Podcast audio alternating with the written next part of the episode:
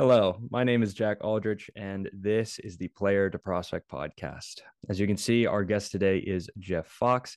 He is the head coach at Embry Riddle Aeronautical University, located in Prescott, Arizona. Folks, this is a great episode. I could feel it as it was happening that this was going to be a very fun conversation to have with Geoff. I feel like we could have been talking for hours on end, and I would have never gotten bored and I really do hope we get a part two eventually. Um, but for now, we've got a couple hours that you guys can enjoy. And you know what? Let's not even hesitate or talk any longer. Let's just get right down to it. This is my conversation with Geoff Fox. Three, two, one. Geoff Fox, how are we? Doing great, Jack. How are you? I'm good. I'm good we may or may not have talked about my current situation. I'm in sort of purgatory right now, but you know, it, it allows me to to kind of get some freedom to do what I like. Um, and I feel like the fall actually, especially for a head coach, it gives you the freedom to kind of evaluate your team and say like, okay, like what do I want to do with them this fall? Like maybe I want to change something up.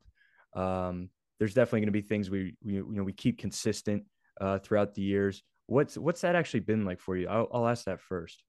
Sure. You know, our our fall really truly like it, it begins once the the season ends. You know, in in May or June, a lot of times because you're you're gonna be doing exit meetings. You're gonna be talking to the players. You know, what went mm-hmm. right, what went wrong, and and as we as a staff kind of evaluate you know what what what worked what didn't work and and having those exit meetings with the guys you, you start to kind of go okay well maybe the fall should look a little bit different than what we did last fall because we just didn't get to where we wanted to get to at the end of the season. Um, obviously, only one team plays, you know, or two teams play at the end of the year, uh, the very last game of the season. But mm-hmm. um, you know, we're always looking to to add new pieces, make it a better experience for the guys too. You know, I mean, I, I mm-hmm. think at the end of the day, um, you know, we might have a, a, plan in place, but we saw we also have to think about the players and, and mm-hmm. what their experience is, whether it's uh, you know the you know the the drills we do whether it's the competitive environment that we create certain things. Um, but yeah man th- those juices get flowing right right uh, at the end of the season. Uh, maybe i'm a nut maybe i'm a little bit different but you know we always start getting after that kind of stuff right right out of the gate. Uh, we we we plan a lot over the summer. Obviously things mm-hmm. can change you know players come in and out transfers happen whatnot. Um, so maybe the, the the scheduling can kind of change a little bit there too. And same with the coaching mm-hmm. staff. Sometimes guys leave and go and um, but uh, but no, it's uh, it starts then, and we're we're just super excited to finally be out there doing it. You know, you you do all this time, and you're you're constantly working towards okay, what's it going to look like? Um, but to finally be out there, you know, this is actually right now. Currently, we're in our second week of of team yep. practices, and um, yeah, so far so good. But always always throwing little kinks in there too. You got to be able to make adjustments. Uh, you know, whether it's on a on a daily basis or throughout the week. But um, yeah, it's been fun so far. So, um, when that season ends, how long do you guys take off until you're back on the road, uh, going into tournaments or showcases, looking at guys trying to reload for the next year? What does that look like? Sure, I think I'd probably take a five minute breather. and then, yeah, then yeah. I'm then I'm back at it. Uh, you know, no, it's I think we try to give ourselves time. Uh, you know, you you want to you want to feel like you're taking a breath of fresh air. Try to re-energize yourself.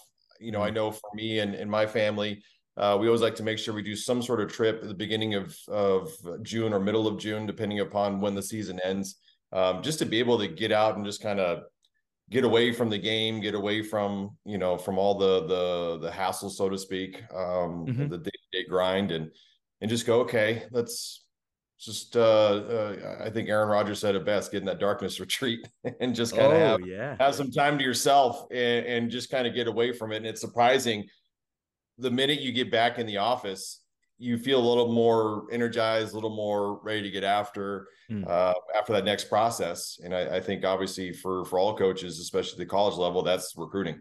You know, we're we're recruiting 24 7, 365 anyways, but mm-hmm. uh, you know that those summer months are huge for us. So whether mm-hmm. it's tournaments right then and there, end of June, um, into July and August, but yeah, we're we're just getting after, it, brother. It's uh, it's a constant uh, constant deal. But no, we always have our our coaching staff. Hey guys, get, get out of the house. Like Mm. get away from the office, just go do something for for a week or so. Um, you know, Mm. our assistant coach, one of our assistant coaches went to Alaska for a week.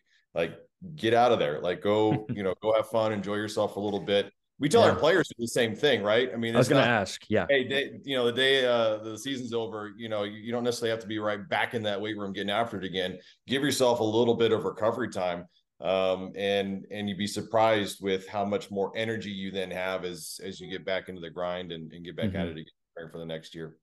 And not only is it a physical recovery, like you said, it's a mental recovery to kind of like reset your mind. I know uh in the professional ranks, like that is something that they really stress. They're like, look, guys, like you cannot uh put too many eggs, you know, in one basket, so to speak. I mean, yes, it's your job, but you're gonna burn out at some point if you don't have some level of balance in your life. Um, and I, I've definitely saw that at the college level. I don't know if it's as common as the professionals, but it's definitely really impactful when a player burns out. They can they can fall kind of out of love with the game in a sense.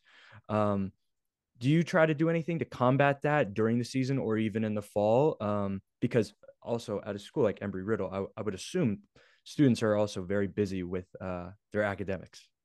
Absolutely, yeah. You uh, there's certain days you show up to the field and there's a fog just kind of sitting there. Uh, you know, Mhm. whether it's midterms in at that point, you know, you start having those conversations with the guys, but you can you can get a sense, and I think that's one of the challenges for all of us, you know, in the coaching world is to have the pulse on the guys, right, Mm. and, and kind of know it's not just about baseball. You know, for us, Mhm. we we we want to put ourselves into a national title contention every year. That that that's great but we also want to make sure our guys are acing every exam and getting the highest grades they can possibly get and be able to do great things once they leave.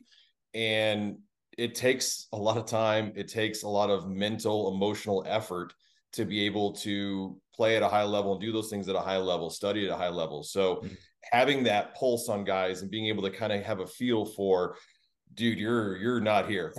you're not here with us mentally and emotionally Yeah. right now uh, maybe it's time to to to take a break. And you know, the break can be something different. You know, we we could change up a practice plan. You know, maybe maybe it's you know maybe we play you know play a different game altogether. Maybe we're not playing baseball today. Maybe we're out there competing, but it's ultimate frisbee today. You know, like just Mm. just something completely out of the blue uh, that our guys can kind of just you know yeah they're they're they're staying engaged in terms of the the competitive environment maybe but from a you know baseball side of things and Mhm. maybe even just from a school side of things they're they're they're good to go we actually have a phrase uh, that we use with our guys when it comes to going from that academic world now you know over here into into the athletic world uh, Mhm. it's disconnect reconnect and then stay connected and disconnect meaning disconnect from whatever is going on outside of of of our community our our fraternity um, and then obviously reconnect then with everybody that's involved in our community and in our fraternity and then just stay connected until that that session is over. You know that training Yes. session is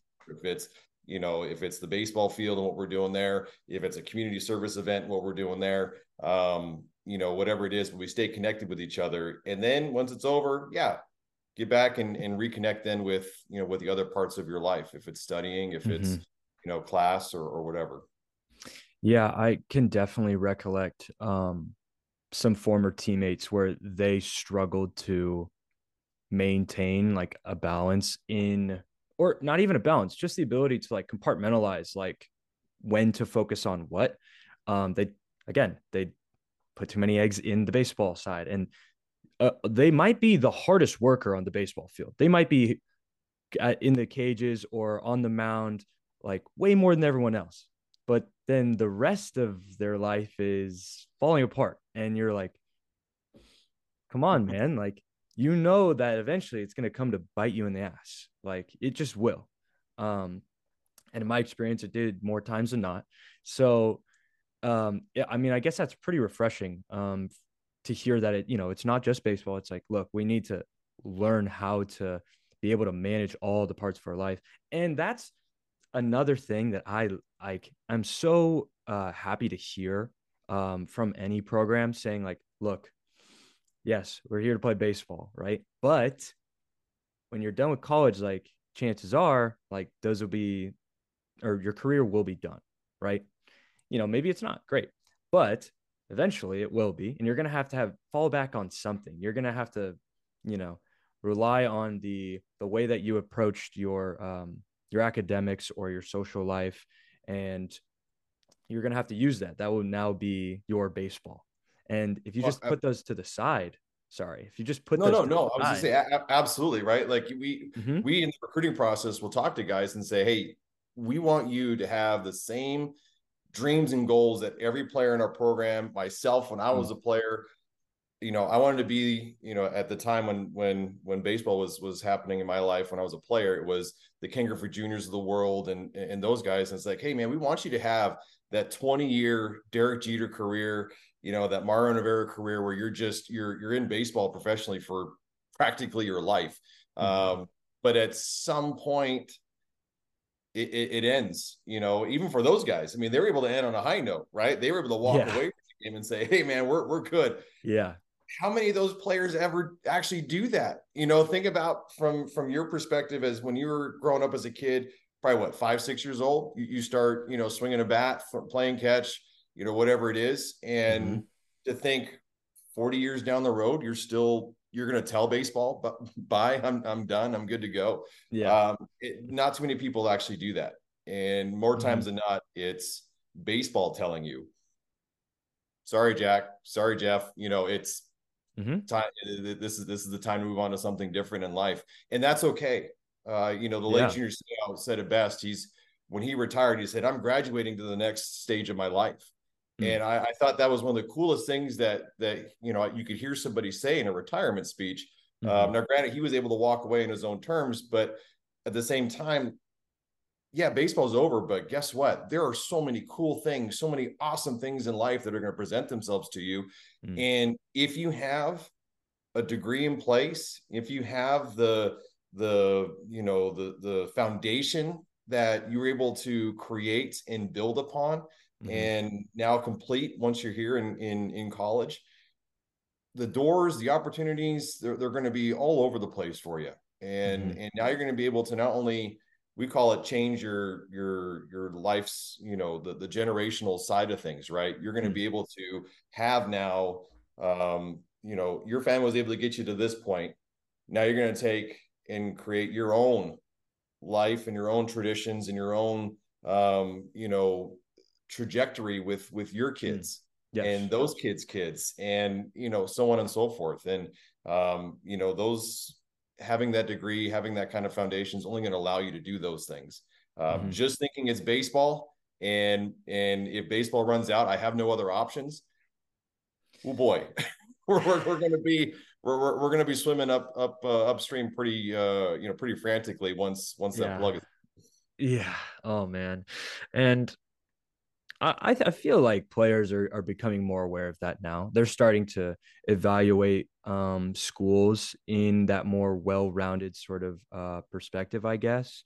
Um, and specifically for a school like yours, I mean, I got to imagine the kinds of kids you're recruiting who, especially the ones that want to go to your school, they have a very specific uh, interest, right? What I mean, can we just like, can you talk actually about that? Like, um, what that's like like recruiting a kid are you are you asking them about like hey um you know what we do here at embry riddle right? Like is this something you want to do? Or you know are you are you just trying to study like business or psychology or something? I mean uh because i i remember i was looking through like your guys roster uh and like uh there were some you know players with their majors listed. And you know I assumed it was going to be like mostly like aeronautical engineering or whatever it is, like something mm-hmm. in those aerospace engineering, whatever. Sure. And uh, I saw some that weren't, you know, in that field, and I thought, okay, so, um, like maybe it's it, it's not just about the aeronautics or whatever. So I don't know if you could like elaborate on that a little bit, like just kind of what that uh, position uh, that you have, like like how that affects like when you talk to players. Absolutely. Well, you know, your initial, uh, you know, emotional response, just mm. you know, your gut feeling um, when you looked at our our institution. Um, obviously, it says it in the name, Embry Riddle Aeronautical University, and right. uh, yeah. obviously, a lot of guys just go, "All right, you fly planes." and we do we do fly planes it's and it's a lot of fun uh, it's number one in the country it's it's one of the greatest places to be if that's what you want to do mm-hmm. um we're also one of the few places that you can do that and play baseball or any other sport uh, mm-hmm. for that matter um you know most institutions you go into that kind of degree program and the the athletic department says just shoo away like you you go do your your, your pilot thing and that's that's enough yeah um you know we're, we're fortunate we can do though you know do both uh, and do both at a high level but yeah, it's you know the engineering side of things. We're, we're very you know math science based. Mm-hmm. Um, but at the end of the day, like once once those kids ask that initial question, you know, because that that's always that first one. Is it is just a pilot school, right? Well, yes, that that's a big piece of it, but at the same time, we have 26 undergrad programs on our campus.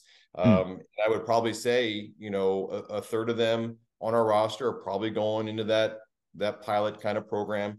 Uh, a third of them are probably going to be involved in some sort of engineering, whether it's you know the mm. aerospace, the mechanical, um, you know, electrical, all that good stuff. Um, but at the same time, we also have probably one of the most underrated business schools uh, that I've come across. Um, you know, hmm. in, in my days of uh, of coaching and, and, coaching at academic institutions too. Yeah. Um, and so, you know, we probably have a quarter of our roster in our business school, and they absolutely love it. it it's it's phenomenal. Um, but yeah, we're going to have 22 other undergrad programs on, on, top of that. We have one dude that's in our computer gaming and animation program. Uh, he wants to create Whoa. the next Fortnite. Yeah, I know. I mean, who would have thought that an aeronautical university would would study video games? Uh, so yeah, it's, it's, definitely a very uh, it's a very unique place. Um, yeah. It, it's definitely not it's not for everybody. Um, we're not uh, we're not a liberal arts school where you've got 60, 70 degree programs, everything under the sun. Um, but at the same time, what we do is is really really impressive. And mm. uh, once our guys get on campus and they see kind of how how it all works, they they're they're ecstatic, man. They they they love every minute of it. And correct me if I'm wrong. It's not a, a massive university, right? No, sir. We're I think our undergrad now we're approaching four thousand. Um, so we're about wow. 32 to 35 at the moment. Okay, so what does the um what does like the student to faculty ratio look like? I would imagine those classes are pretty intimate. Yes, sir. Absolutely. I think we're averaging 17 to 1 from a student to teacher ratio. And yeah. uh, and it's and especially once you get to the your upper electives and and mm-hmm. in those uh you know those classes um you just it's like you and five other kids you know and, and yeah. so you have this really like you mentioned intimate relationship that you're able to create uh, what also is unique about us as opposed to you know maybe a bigger school where you've got I always call it 30,000 of your closest friends. Uh, you know, yeah, yeah. Have, you're, you're going to be the last four digits of your social security number, right? At, at places like that. And for some people, it's awesome. It, it's, mm-hmm. it works for them. It's the coolest thing in the world when you're in our classes, you can't hide. There, there is no like sit back in the back of the class with your hat down, you know, and, and the mm-hmm. shades are on because you had a, a wonderful Taco Tuesday. Um, you know, it, you you have to you have to be engaged in the class, but you're also going to get the same professor from day one in that math 101 classroom. That same professor is going to be in that 400 level elective uh, or capstone class, and throughout the four years, you're creating a relationship with them. So, you know, the networking that ends up being created and developed in those relationships when it comes to internships, jobs, you know, once once our guys graduate. I mean, shoot, most of our guys, we joke about it all the time. Graduation is on a Friday. Well, they're gonna get their diploma on Friday. It's party all night Friday night, party all night Saturday night but then you're in recovery mode Sunday because you go to work on Monday. Like you're gonna get Jeez, that, yeah. You're gonna have that job. You're gonna it's gonna be lined up, and yeah. you know it's it's a pretty unique deal. But um, but having that that smaller classroom size allows that that development from from relationship standpoint. And yeah, uh, yeah, our our guys really take advantage of it for sure.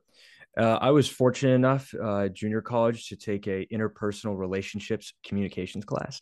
Uh, oh, yeah, and it it definitely opened my eyes to how effective it was to be in such a small classroom where like you said you can't hide. And i would imagine that um, i'm just trying to compare right now like the difference between going to a school like embry riddle and going to a let's just say school X that has 30, 40,000 students, right?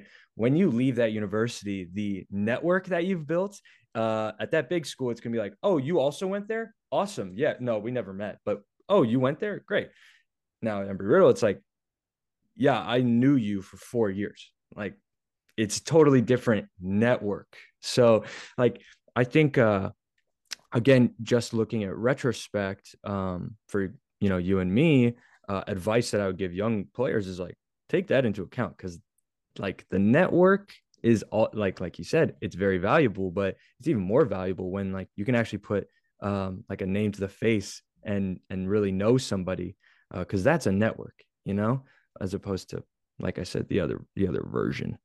Oh absolutely. But, think think of you know words have have meaning have value have weight behind them right? Mm-hmm. and if you are a if you're a professor and you've been working with this student for you know the last you know two three years mm. and you've seen them grow you've had this relationship with them um, you've been able to talk about things you reach out to an employer that mm. maybe you worked for in the past maybe you currently work for now too you kind of you know do some side projects with them whatnot but sure you make that phone call and you have the conversation with whoever that that manager is or or CEO whoever it is that that's looking to hire certain people the weight of the words coming out of your mouth as that reference mm. it, it, it it's beyond weight and gold hmm. because mm. you like you said it's not just yeah you know I think that kid was in in my one of my classes yeah I, I think so he put me down as a reference yeah he must have been mm.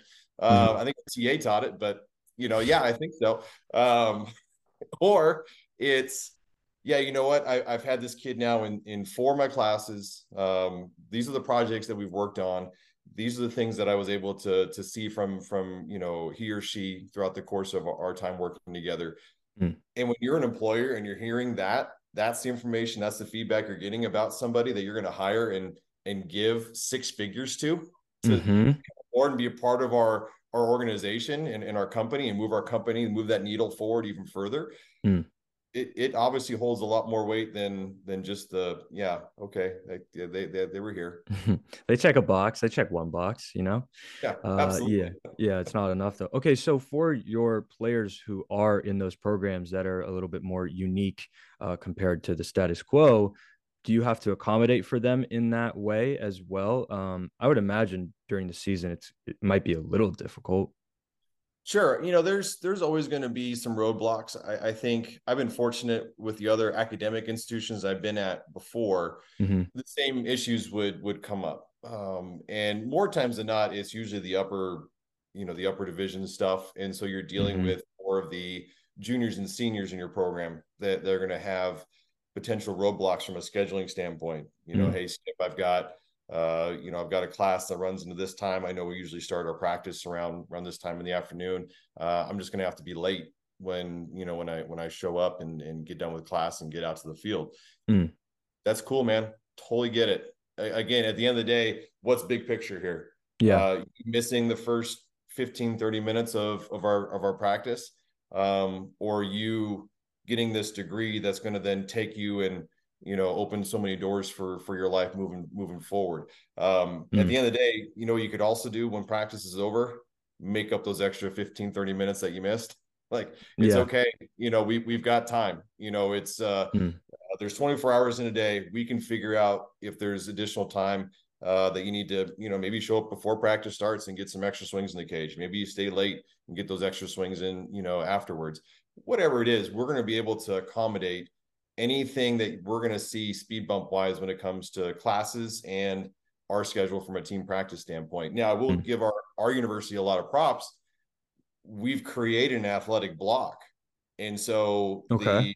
the way that it's supposed to work, um, now granted, again, upper electives can kind of still throw some monkey wrenches in it, but the mm. way it's supposed to work is when our guys are identified as student athletes, they then go to their program advisors. The program advisors see that on their status and go, okay, we know we need to make sure that you get these classes during these times of the day because you're going to have your team practice during this time. So, so huge, yeah. Oh, it, it's it's massive, and and you know our guys get priority registration every semester. mm-hmm. whether it's fall or spring. They they're able to, and that's the program advisors working with them to make sure they can put everything in their queue that they need. So when it does come time to register, it's just copy paste, submit, mm-hmm. and and we're ready to rock and roll. So we don't miss a ton. We do miss, like I said, every now and then because it's a you know it's it's a an older guys issue, not so much the young guys. Um, mm. But you know they know our program at that point. They know what our expectations are. They should be able to be adults and, and be professional enough to mm-hmm. understand what extra work they need to get done to make sure they're staying staying on on track and and moving forward. So can you walk me through like what the day to day is looking like right now? You said you're hopping into week two of the fall. Yes, sir. That's yeah. correct. So we've got you know the way that our the NAIA works. You know, you're obviously given just like the NCAA, you're given certain number of weeks to to have certain number of practices or hours or whatever the case might be. But you know a typical you know day in the life of of a student athlete in our program especially now uh, mm-hmm. considering we've got team practices going on you're going to have your weight room session sometime in the morning uh, you know we've got a few different blocks that we we put our guys in so it's not just all 40 of them in in there at one one given time. We, we do like to make sure that our strength and conditioning coaches can have eyes on on everybody.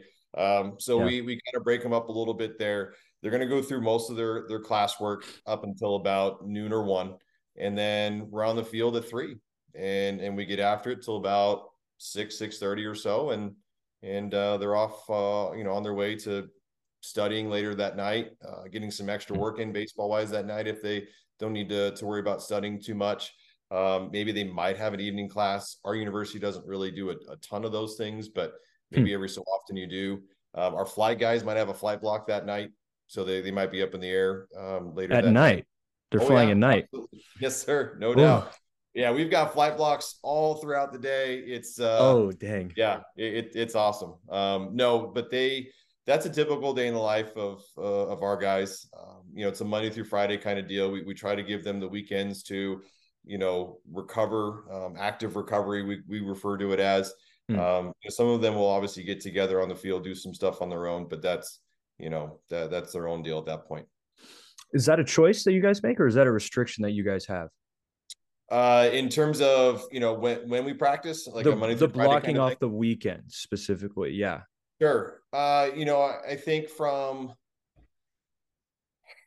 you know we do scrimmages on saturdays every now and then right we're gonna we're gonna scrimmage some some local jcs uh what we like to do is give our guys again just just time um mm. you know they they may need the extra time to study uh, because it is a, a challenging university. So mm-hmm. they might need that Saturday and Sunday to work on some projects.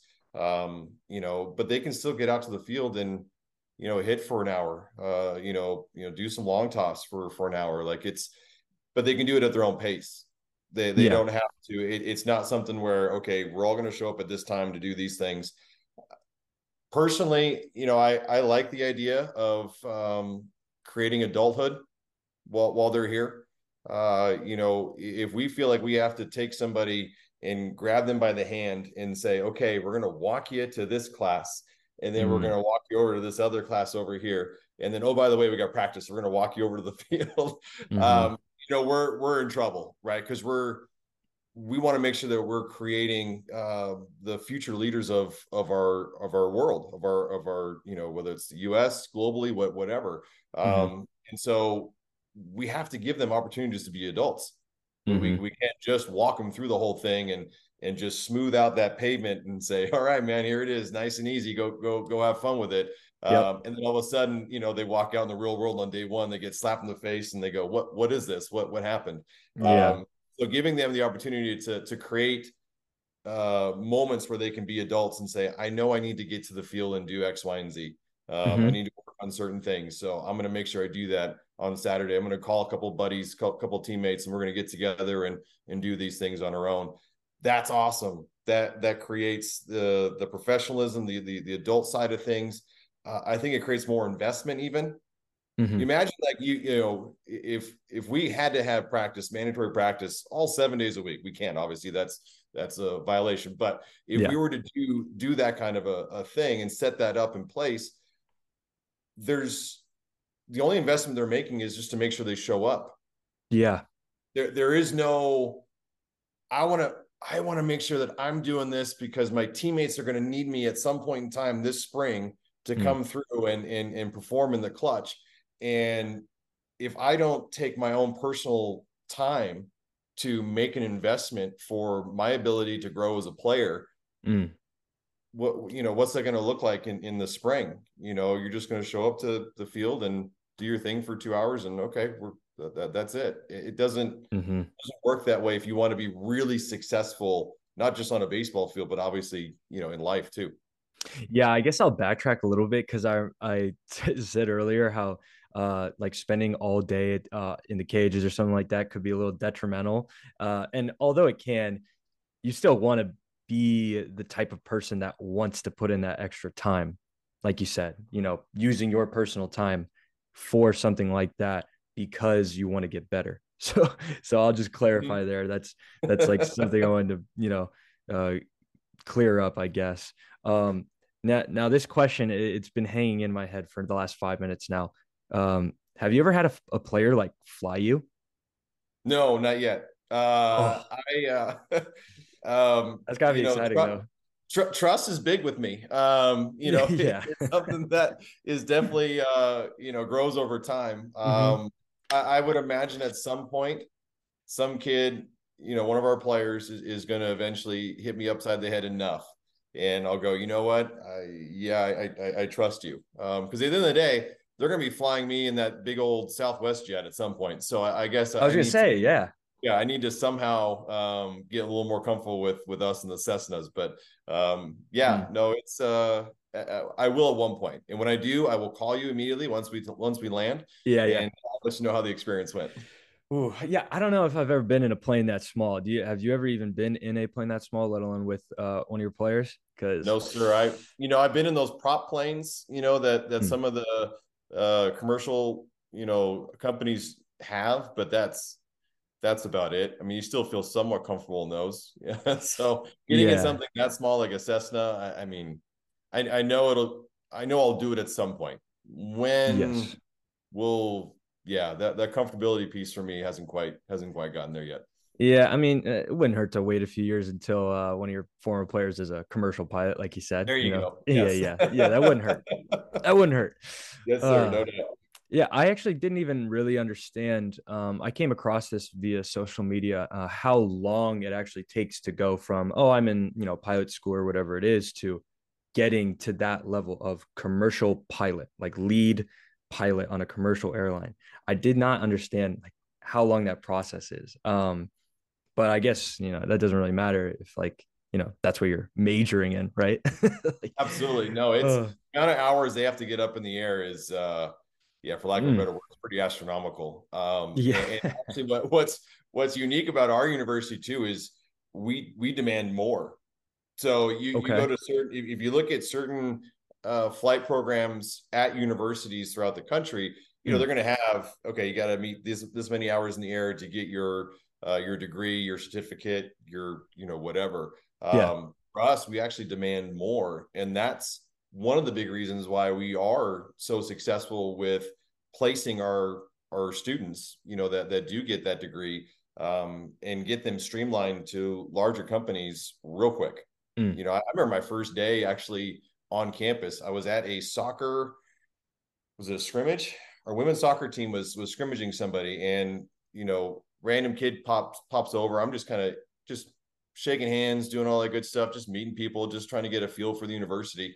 Mm. And was asking this kid, like, are, are you, you know, what do you do? He's like, oh, I'm, I'm, a, I'm a pilot, or I'm going to pilot, you know, being a going to be a pilot. I'm like, that's that's great, man. I said, you're you're still here, like, are you finishing up anything? You know, do you have classes? He's like, no, I'm I'm just finishing up my hours. He said, classes are done. I just got to finish up my hours, but JetBlue's already hired me. I just got to make sure I get all this stuff taken care of, and then then they'll they'll send me out to the Northeast, and and I'll I'll get to the hub and, and start flying planes at that point. I was just okay. He's he's young that's, that's too, right? And yeah. he's got to be really young too. Absolutely, yeah. He's you know 22, 23 years old. Just just ready to to take on the world then at that point. So jeez, yeah, pretty pretty unique, pretty cool. Will that ever uh, occur where you have a player where he is done with his classes and just needs to fill his flight hours, or is that not a possibility? Does he have to be enrolled in classes uh, in order to like be on the team still and compete? Sure, you still need to be enrolled um, in okay. some some form of uh, uh, you know fashion in terms of classes. Um, but what what will happen, what does tend to happen, mm. is you might get a kid. So he graduates in May, um, does that whole thing, but a lot of the pilots sometimes will have to go, okay, I still need to be here for maybe another month or two and hmm. finish up whatever hours I haven't accumulated yet at that point in time. And then they're then they're off doing their thing. Um, oh, okay. guy, there was one guy, he um he graduated in May, but he got here behind. He already when he transferred in, he was way behind hours wise. Hmm. So he's spending this entire fall semester catching up on that stuff. So he's not taking any classes. Um, all he's doing is just flying and, and, making sure that his hours are where they need to be. He should be done here relatively soon, but um, yeah, that does happen from time to time. General students, student athletes, they, they're all in that that kind of boat at times. Interesting. So so yeah, he was flying pretty much while catching up on classes. I guess mm-hmm. that's mm-hmm. that's pretty unique. And he was a transfer. So where did he transfer from? He was at a JC up in the Northwest. Uh, he was okay. a he was an NWAC guy, um, and uh, yeah, he he he he was already doing some pilot stuff while he was there, but because of the resources uh, at, at that that JC, he just wasn't able to get up enough times um, to be able to get the hours that he needed to to stay on track every year. And so mm-hmm. he got to hmm. our institution, started to get the catch up going, but just wasn't able to fully get there by the time he was done and, and graduated. So um, hmm. He had to sit back for a little while longer. Um, I'm trying to remember, was it Alaska Airlines? Alaska Airlines had hired him, and um, he was just basically kind of all right. Let me get these hours, get these hours, get these hours, get these hours, and then hmm. yeah, he'll finally finish up here relatively soon and go fly for Alaska. So generally, um, if you're getting a transfer from anywhere and they're not in some sort of aeronautical program beforehand, um, if they want to transfer in and start doing something with aeronautics is that going to be more difficult if they don't have any previous experience or is that even possible? Because i'm thinking i you know i was a junior college guy uh, but i had credits that would transfer over.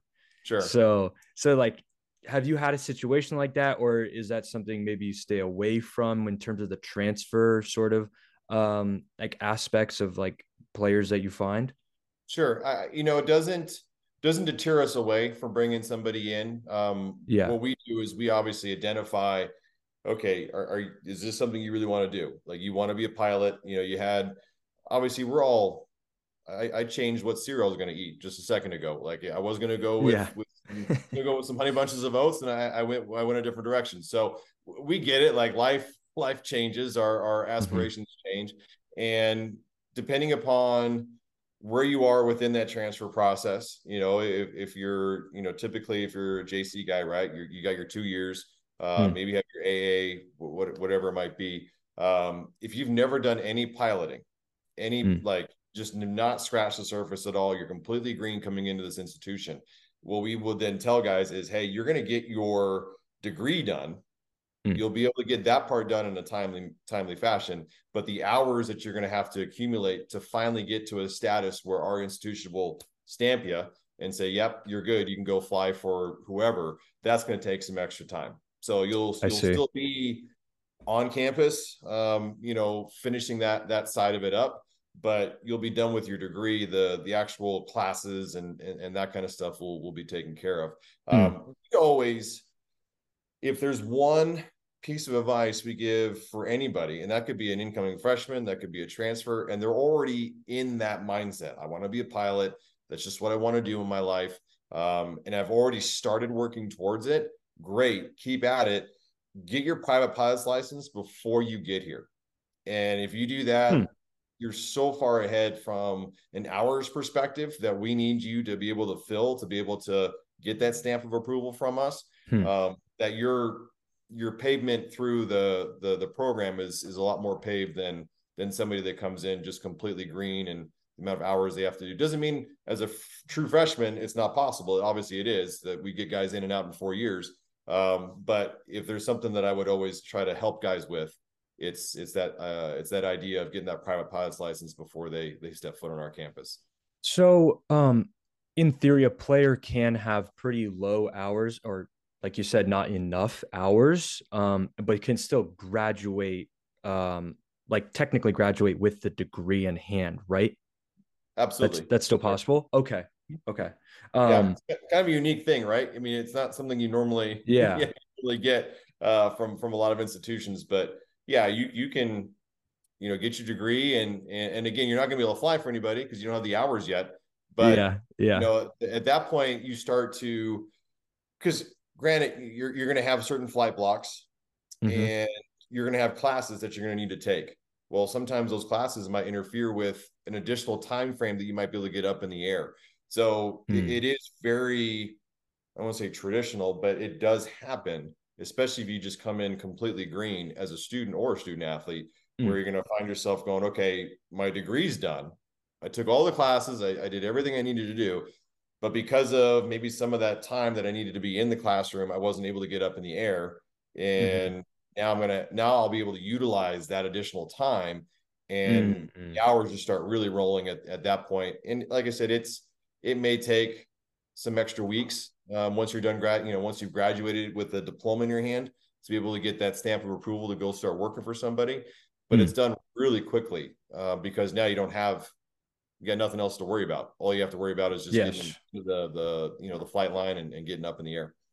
Um, if we could go back to uh, the fall, you said you scrimmage a couple of junior colleges, right? Yes, sir. So how does that look um, in terms like are you guys scrimmaging yourselves as well? Because obviously during a fall, you know, you gotta you know somewhat shape the team um, but but it sounds like you guys get some freedom to play other teams as well. Do you have a goal for how many teams you want to play or how many weekends you're trying to play and how many scrimmages you're trying to uh, play against uh, yourselves as well? Sure. You know we try to do every year is going to be different. Um you okay. know, kind of, you know going way back to when we talk about you know building yeah. the fall each each group's going to be different. They're going to step in to the fall at a certain point in their in their development um, mm. You know, we have a, we happen to have a little bit more of an older group this year, so we were able to take ourselves and, and put ourselves in a position to where we do some live AB situations um, early on in fall, as opposed to maybe in years past where we mm. shied away from that and didn't do that quite as as early in our, our fall program. Yeah. Um, so we're getting we're getting looks there, which is obviously really big for for both, right? For both the pitcher and the hitter to be able to to just physically see something that that's happening that we've been working on. Um, but yeah. then from an inter squad standpoint, yeah, we we try to we try to get after it at least once a week. Um, is mm-hmm. always a goal of ours, whether it's you know during the week, Monday through Friday, or if it is maybe an additional Saturday that we just want to inter squad ourselves and and get some more more at bats, more opportunities for guys. Scrimmaging local or local schools or scrimmaging just JCs, you know, in totality ideally, you know, if we can at least get three, you know, three of those games in, um, I think that gives us some some good feedback. We try to wait. We try to make it more later because again, we want want to make sure that we've grown and developed, whether it's with the drills that we're doing, some of the team stuff that we do. Mm. Uh, you, know, you wouldn't want to just you know scrimmage Yavapai College on day one. You know that would wouldn't probably work out very well for any of us.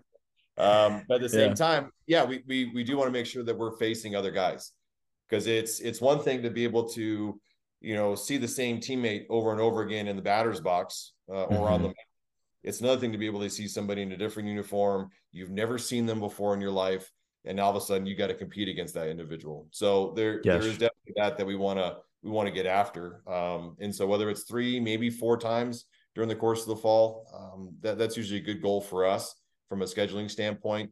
And then you know the rest of the weeks are, are ours to be able to develop so if the team is younger, how would it change? Because uh, I remember you saying you, have an older team.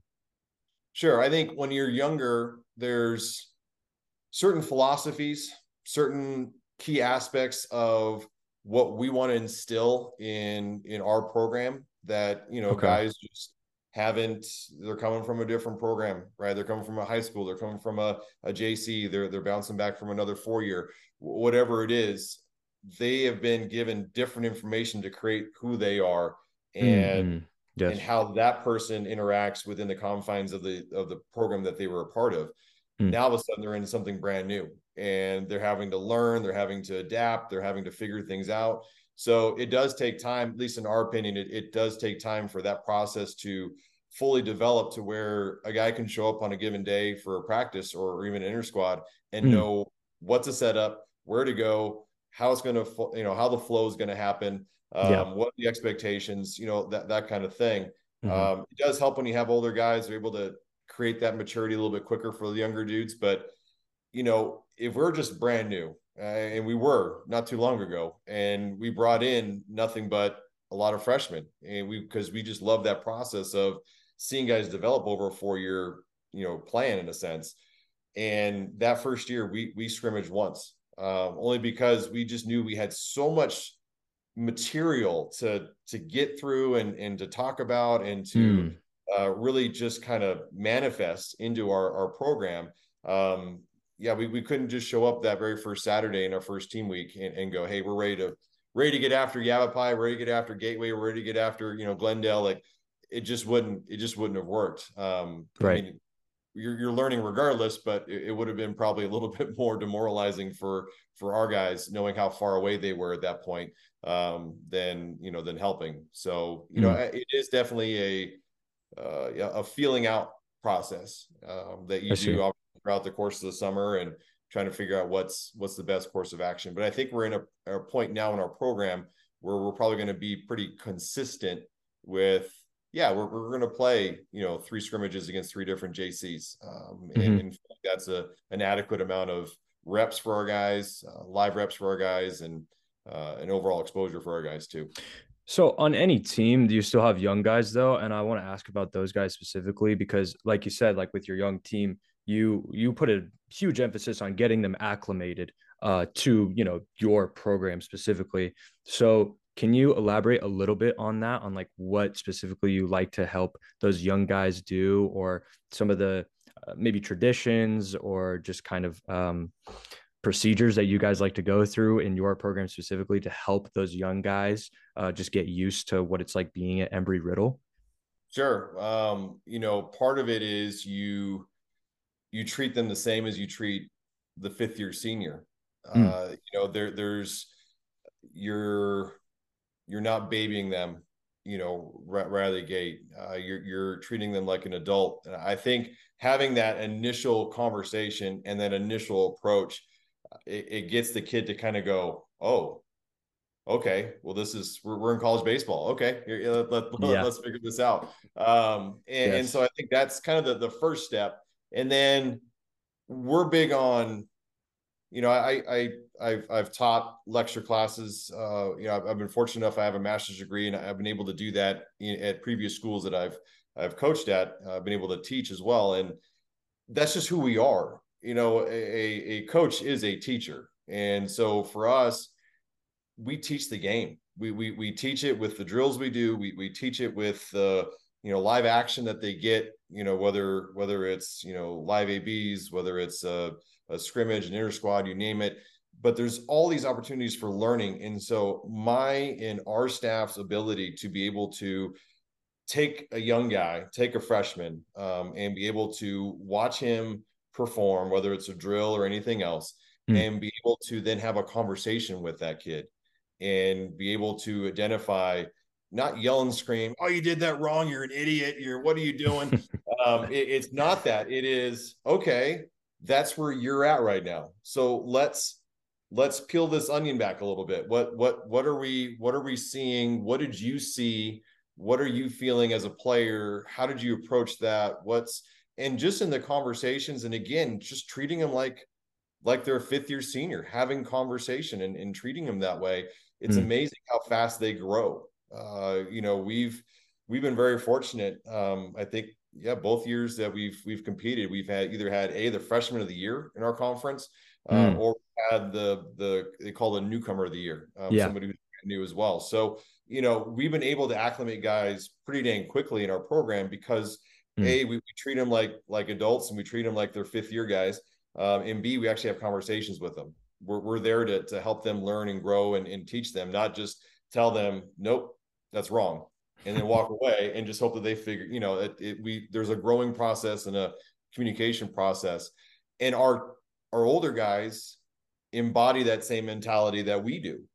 They're going to yes. go, hey, listen, in order for us to be good, right? In order for for us to be really really good, you can't be bad. you know, you we, we got to get you going, big guy. Like we, we got to get you acclimated.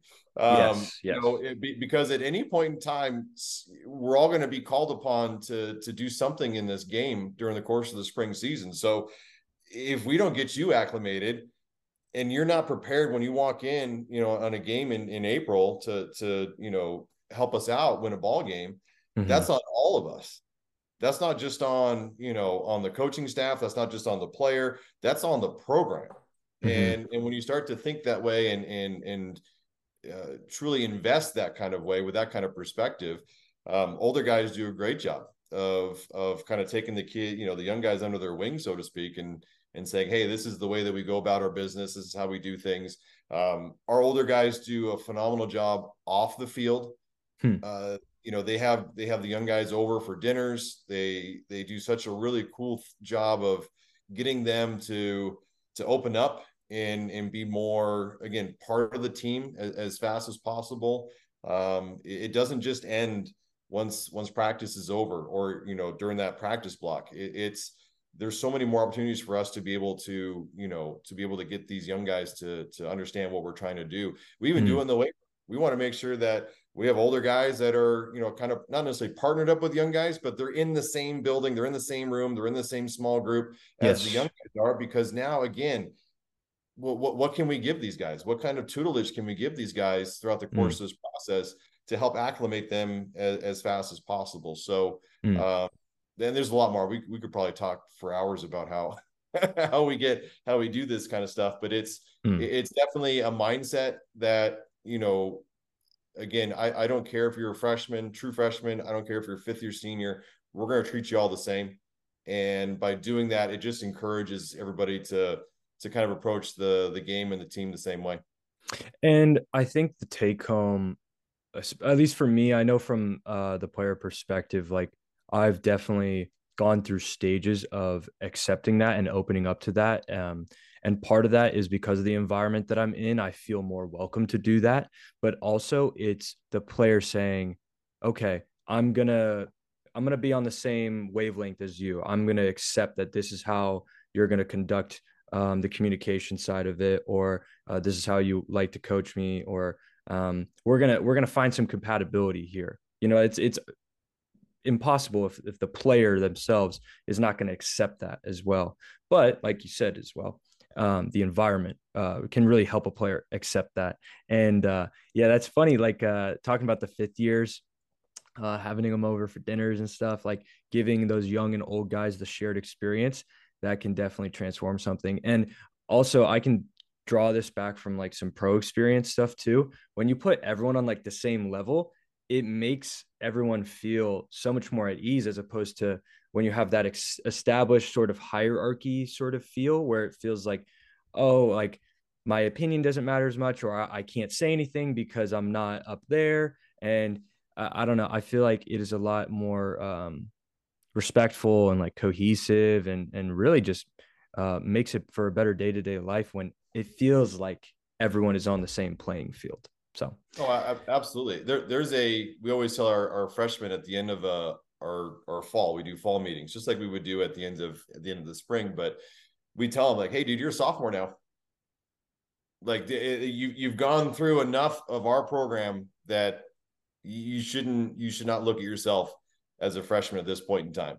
Like we we've done mm. so much work and done so many things together and put you in situations that we would put a fifth year senior in that from a you know from just a a rep standpoint and and you know what you've done why why shouldn't you feel any different you should feel like hmm. you're a sophomore now like you've been through a little bit you know granted you haven't been through a full spring season but man everything we've done it's it's all been inclusive so yeah yeah i'm a part of this thing man this is this is great yeah and i think sometimes all it takes is for that player to hear you say that say hey you're oh, ready you're ready dude and you're like absolutely wait really you think i'm ready oh, okay, maybe I am ready.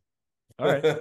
Like I know no, that no. that would happen to me sometimes. Like, ooh, I don't know. I don't know. Maybe I, I don't maybe I can do this. I haven't done it yet. We'll see. And then the coach will be like, You're ready. I've seen this before. like you're ready. Them guys are so interesting. Um now I'll try to like flip this on its head a little bit because uh, we're yes, talking sir. about young guys getting acclimated. Um, is there something that you've seen in, in all of your experience, by the way, uh, that young guys do poorly, where you're like, okay, we're gonna make this a real big point of emphasis. You know, like it's just a something that you're gonna have to uh, adapt to or change um, in in how you go about things. And you know, maybe it's a really common thing, and it's that's okay. By the way, if if you do this as a young guy, but is is there something you've noticed, like in your experience, that is very common uh, in um, like a young guy's failure to to acclimate themselves to the college environment? Oh, absolutely. When you you first walk on uh, to you know our campus, you're in the first team meeting that first week. Um, your your level of communication hmm. is is like you're you're. I'm sorry. What was that? Say what, what was that? Can you say that louder?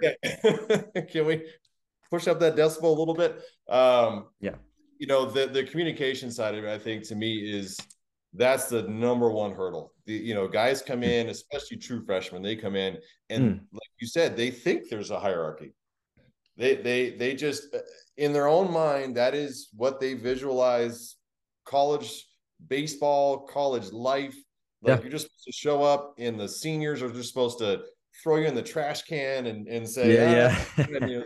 like that like that's supposed to be it. So I'm gonna keep my mouth shut. I'm not gonna say a word. I'm not gonna tell anybody anything. I'm just gonna mm-hmm. go ahead, just do my thing, stay quiet. Mm. Um, and and we, you know, one of the first things we do in the first team weeks, we do pop up priority. And, and it's just like you got to get your voice out, dude. You you, you got to start yelling, screaming, doing all those things. Um, and, and so it's we do have avenues to help foster that and create more of an environment where they start getting more comfortable using their voice and and and using their their adult voice. Um, you know, I like to a lot of times in the on the field uh, yell out, you know, is, is this a library? Like I didn't realize we are in the library today. Like it's we're yeah, not yeah, yeah. hearing anything. Um, and and it does take you know some reps before they finally get get acclimated. But um, you know, again, I think keeping it um as a as a coach, right?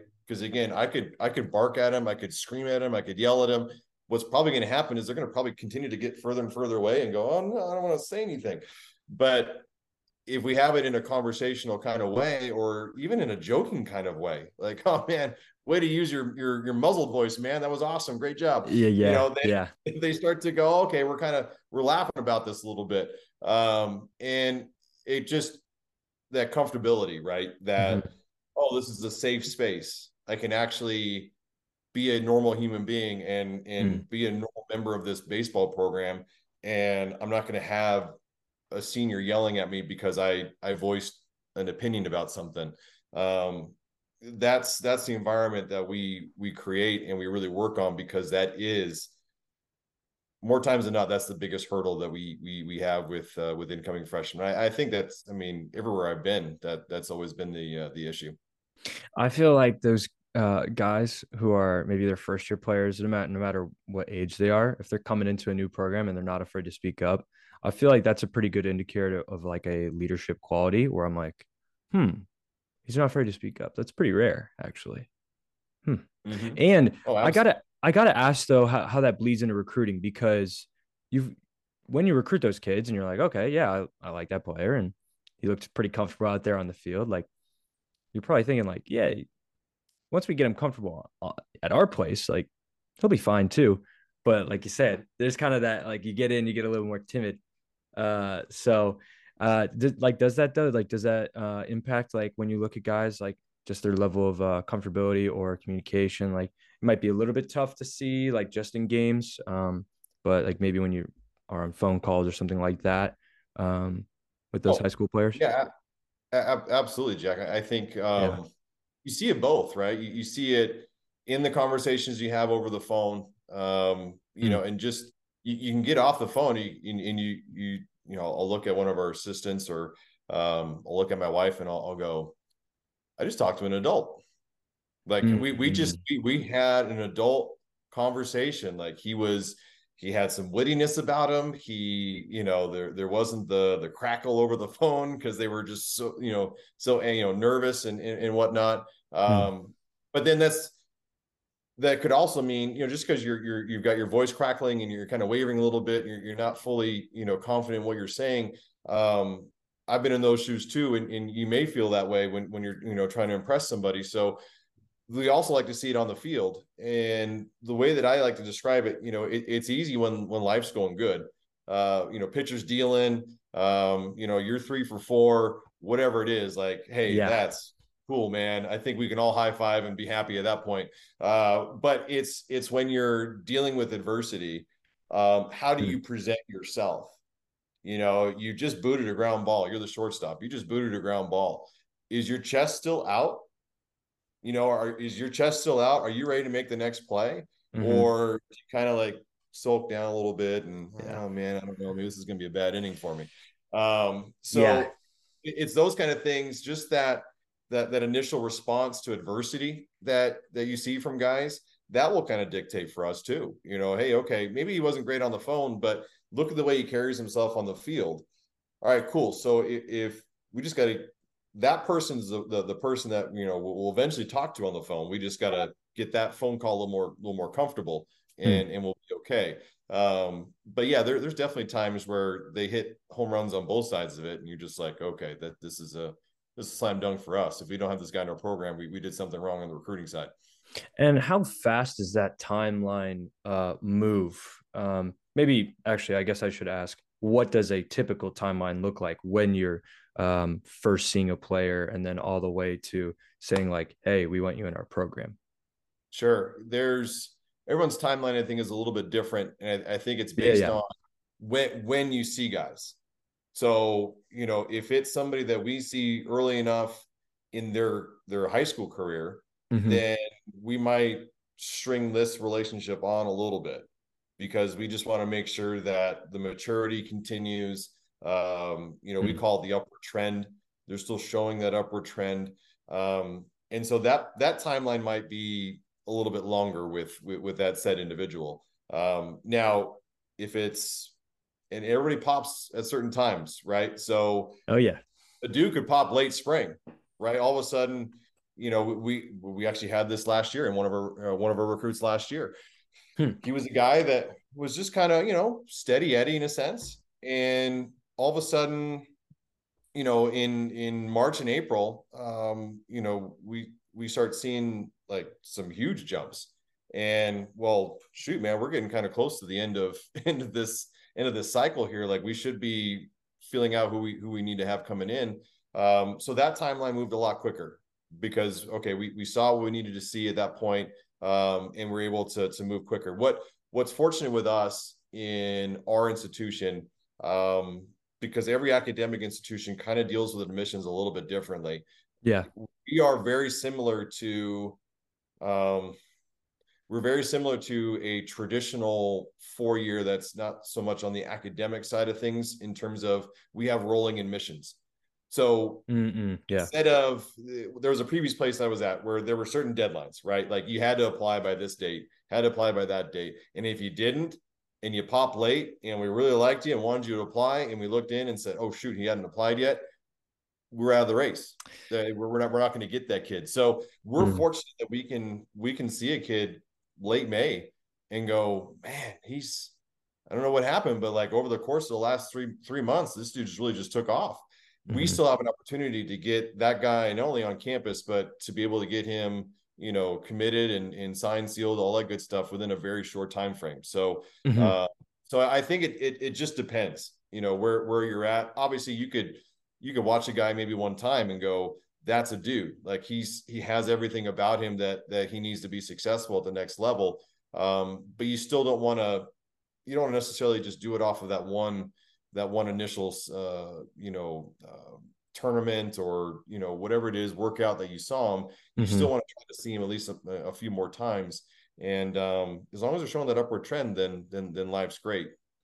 I feel like the consistency part, it, like you said, having to see guys a couple times has got to be pretty important because I, I mean, now, especially with the media, you know, you got Twitter and everything like that. You see a kid post, you know, some some highlights from a tournament. It's like that's all well and good, but you know, is that the only time you're going to put up those kinds of numbers? Not not that like he can't display something, you know, valuable, but it's like that doesn't help me like all the way to the point where I'm gonna make an offer. You know, like I sure. feel like a lot of younger players are expecting, like, okay, yeah, like I hit 90 on the gun or I hit 600 this tournament.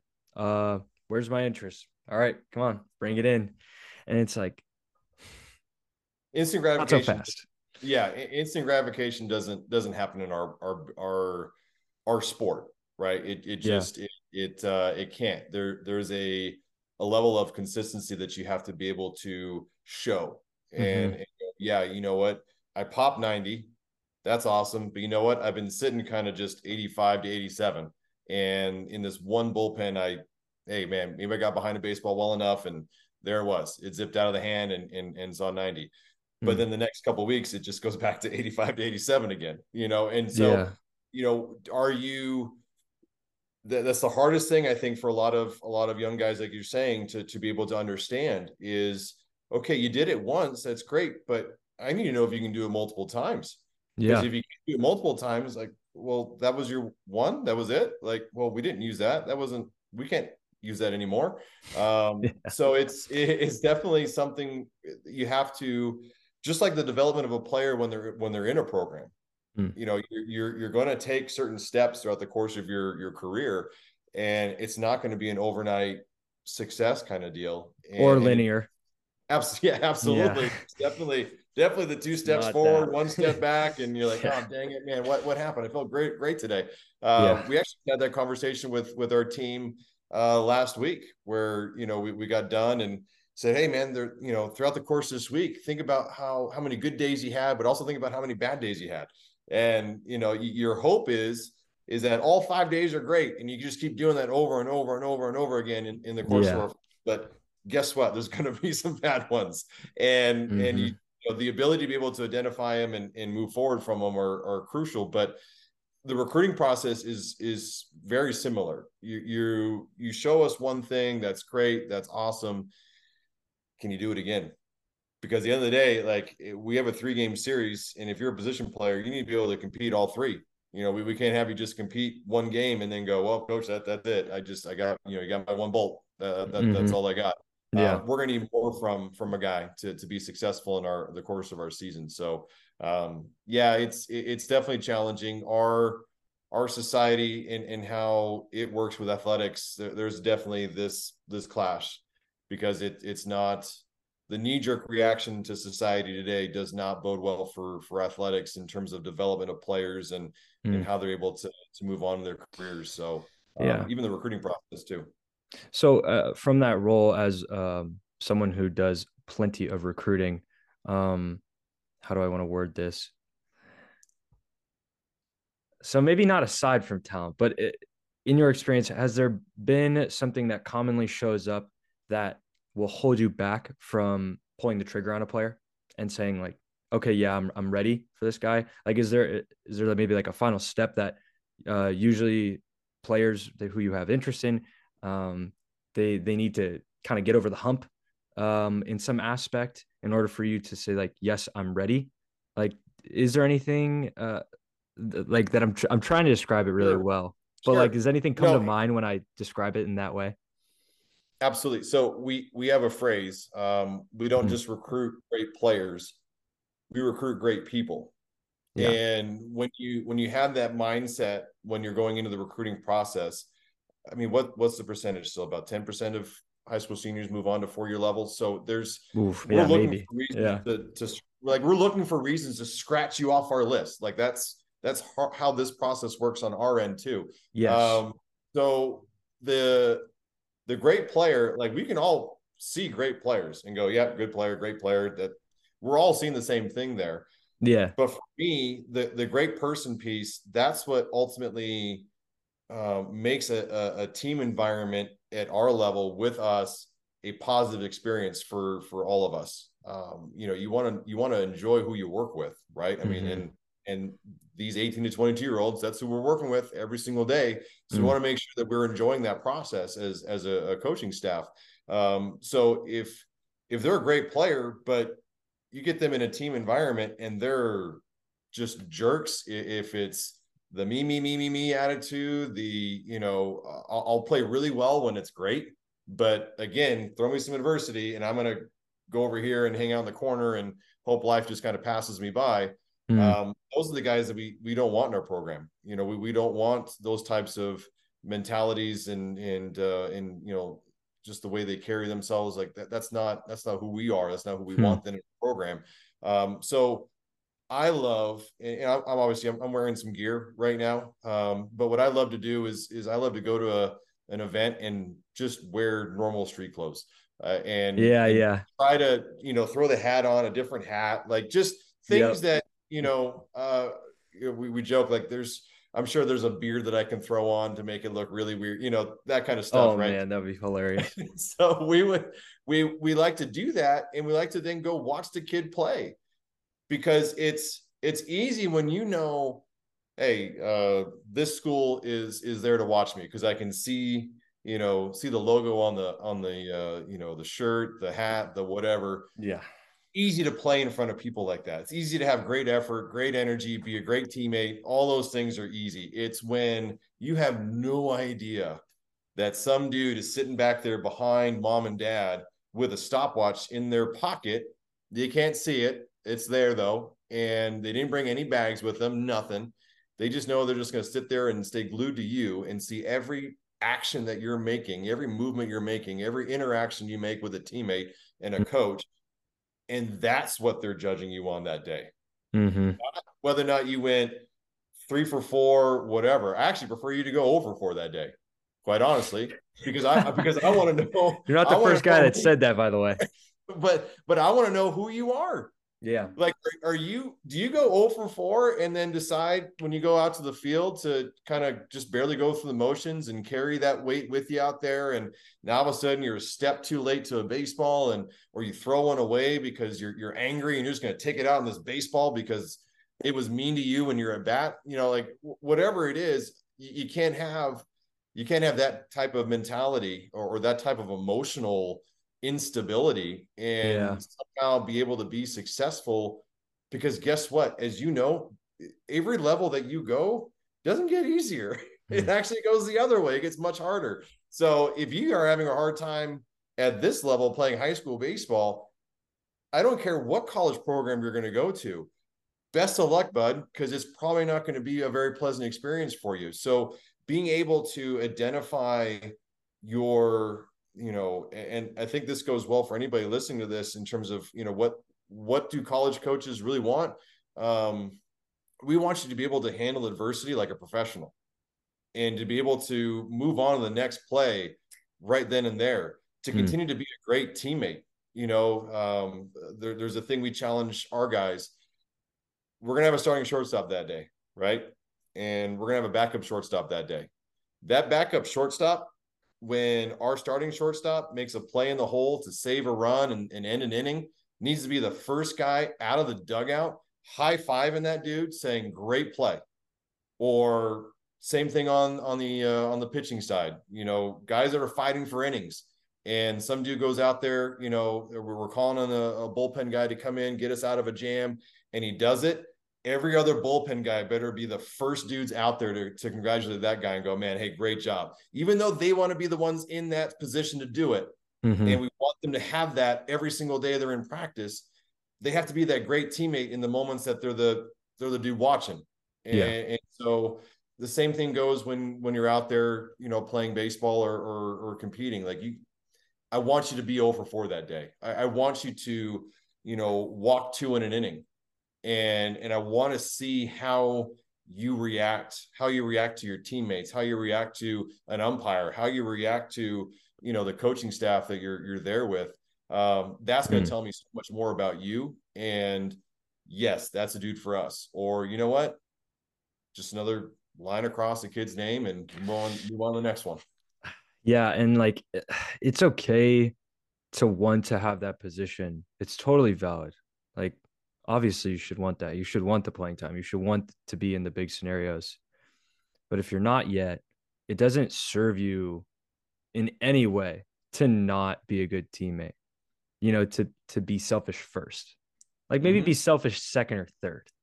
you know? Absolutely. Yeah. Absolutely. No, you're you're working your tail off to get better because in our job, and mm. and we tell our guys this, like we'll work with those reserve guys even more hmm. to get them to be in a spot where they're then winning the the, the starting job.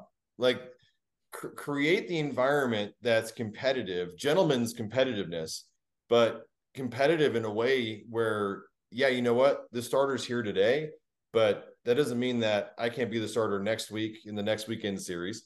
Um, doesn't mean that my number is going to get called during the course of this game, because as we all know, attrition's everything. Not everybody plays all 162 if you're a professional player. So when you go down, who's stepping in?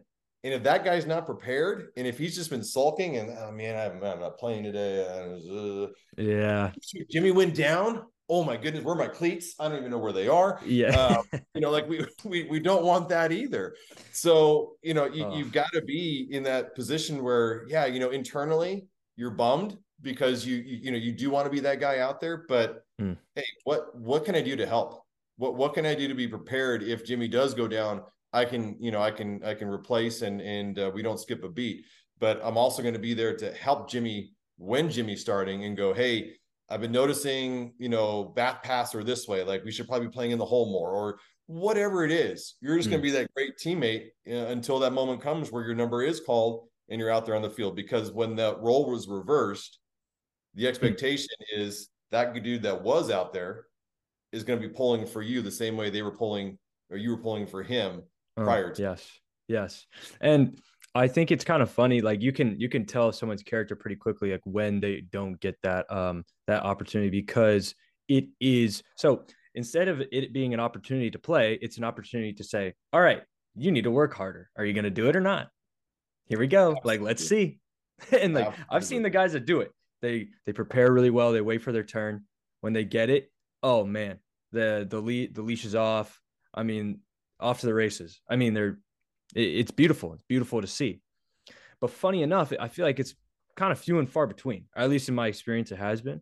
Um, but I don't know. Maybe maybe just back to that uh, delayed gratification thing that we were talking about. Like, ha- and I'll admit, when you're young like that, it is kind of hard. It is a little bit difficult to to trust that and to say, okay, my time's coming. It's it's coming. I just got to keep at it. Like, absolutely.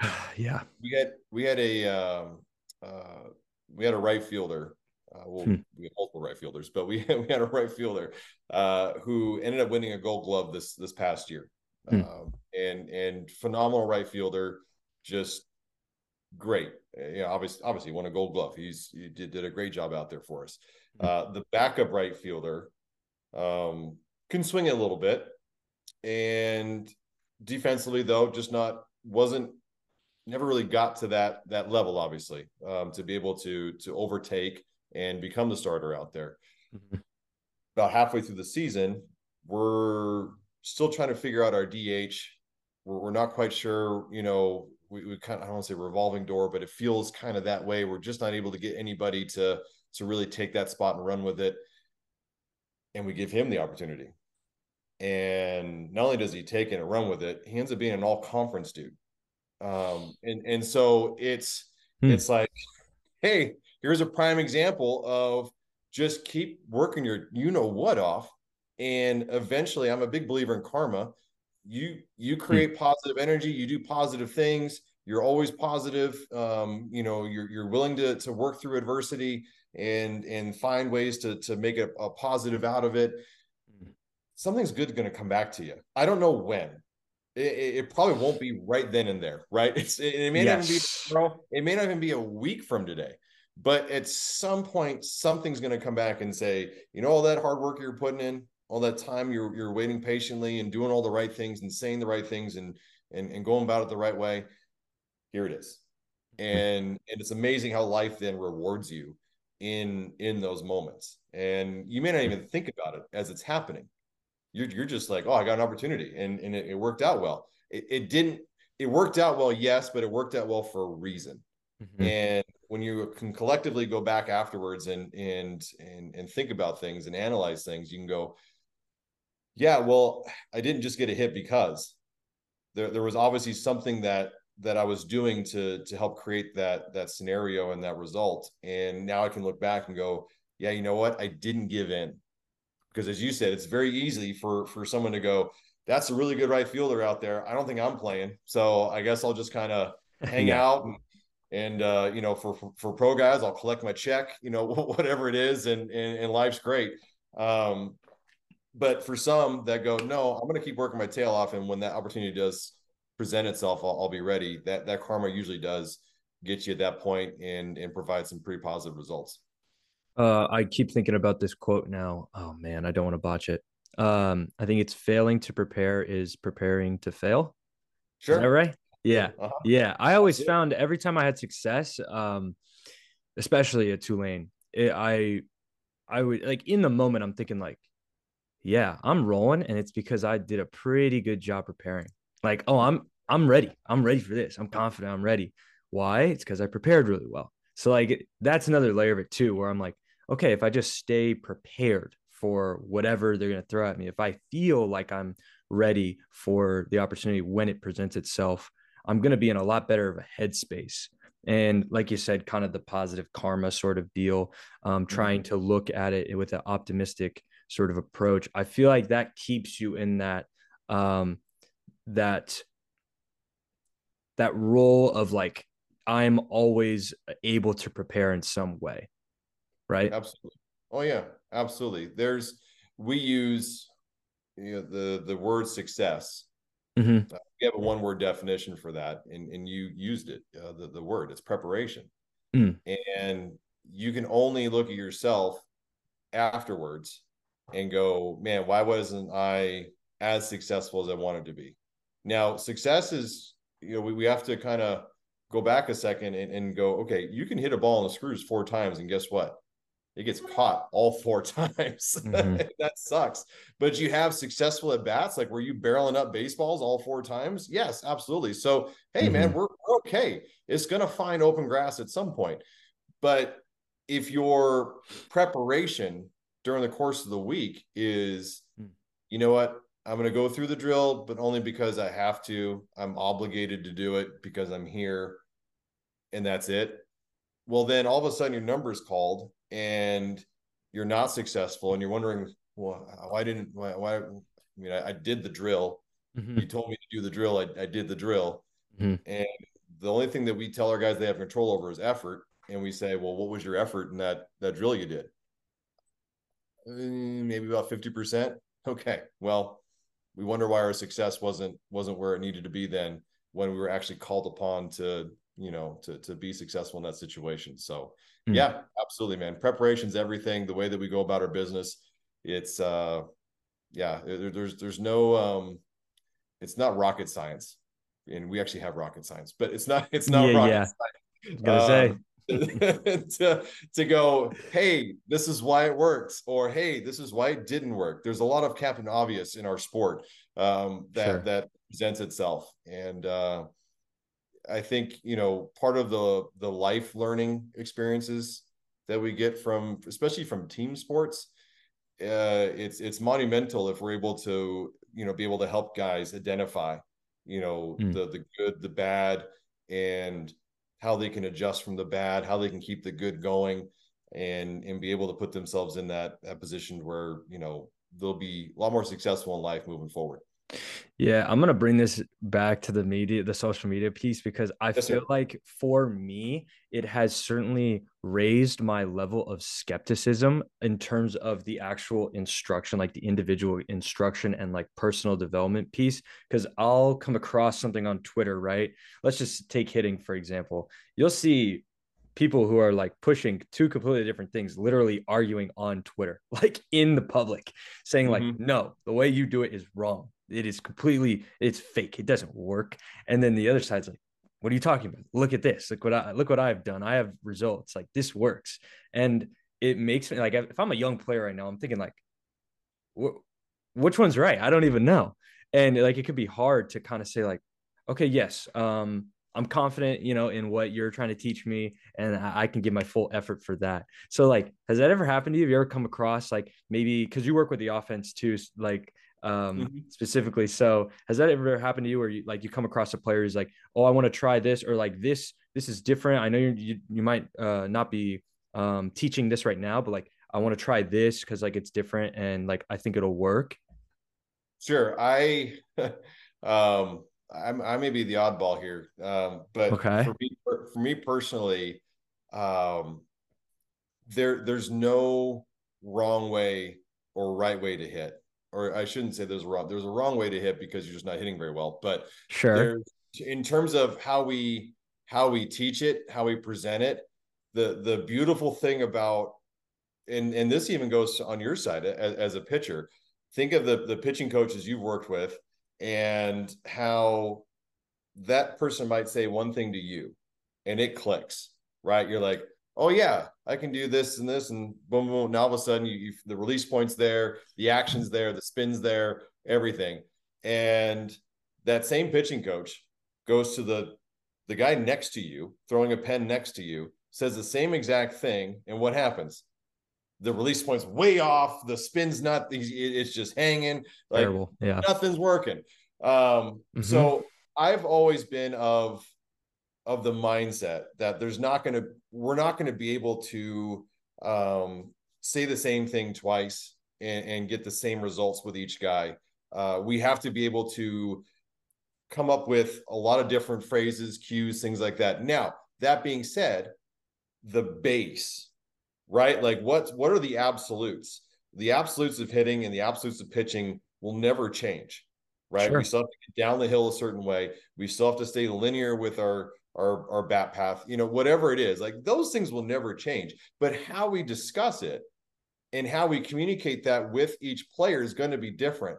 Yes. And I do think it, it is it's weird because you will find, you know, yeah, guys going back and forth. No, it's this way, it's that way. It's just, maybe they're both right but yeah, you know yeah. it's it's it's the way that they're communicating it um, to that particular player that's getting the result that that they're looking for now you have to be me as a coach anyways i have to be humble enough and throw my ego out the window to go mm. i can't say the same thing to the same to the to this entire collection of hitters and expect them all to do this the same thing equally as as well like i i have to be in my own head go okay I might say this to this kid, and he's going to dial in, right? We, we, mm-hmm. we were able to reset, refocus, and and he's back on on the right path again. Mm. But I'm gonna have to say something completely different to this dude over here. Yes. Because he just he just doesn't react the same way. He's got to get, you know, he has to be told a different way with a different phrase, and that's going to work for him. Um, there was a uh, I won't name the the, the coach, but there's mm. there was a, a, coach that I remember guys playing for coming back they would talk about how the dude would stay in the back of the the turtle and watch guys hit and would just say one of two phrases over and over and over again. That was it. Like wouldn't wouldn't deviate from it wouldn't change it. Um, but his way of communicating with every hitter was just to use the same two phrases and expect them to be able to figure out how that works how that works you know and and and do it you know at a high level at a high you know high success rate. Mm.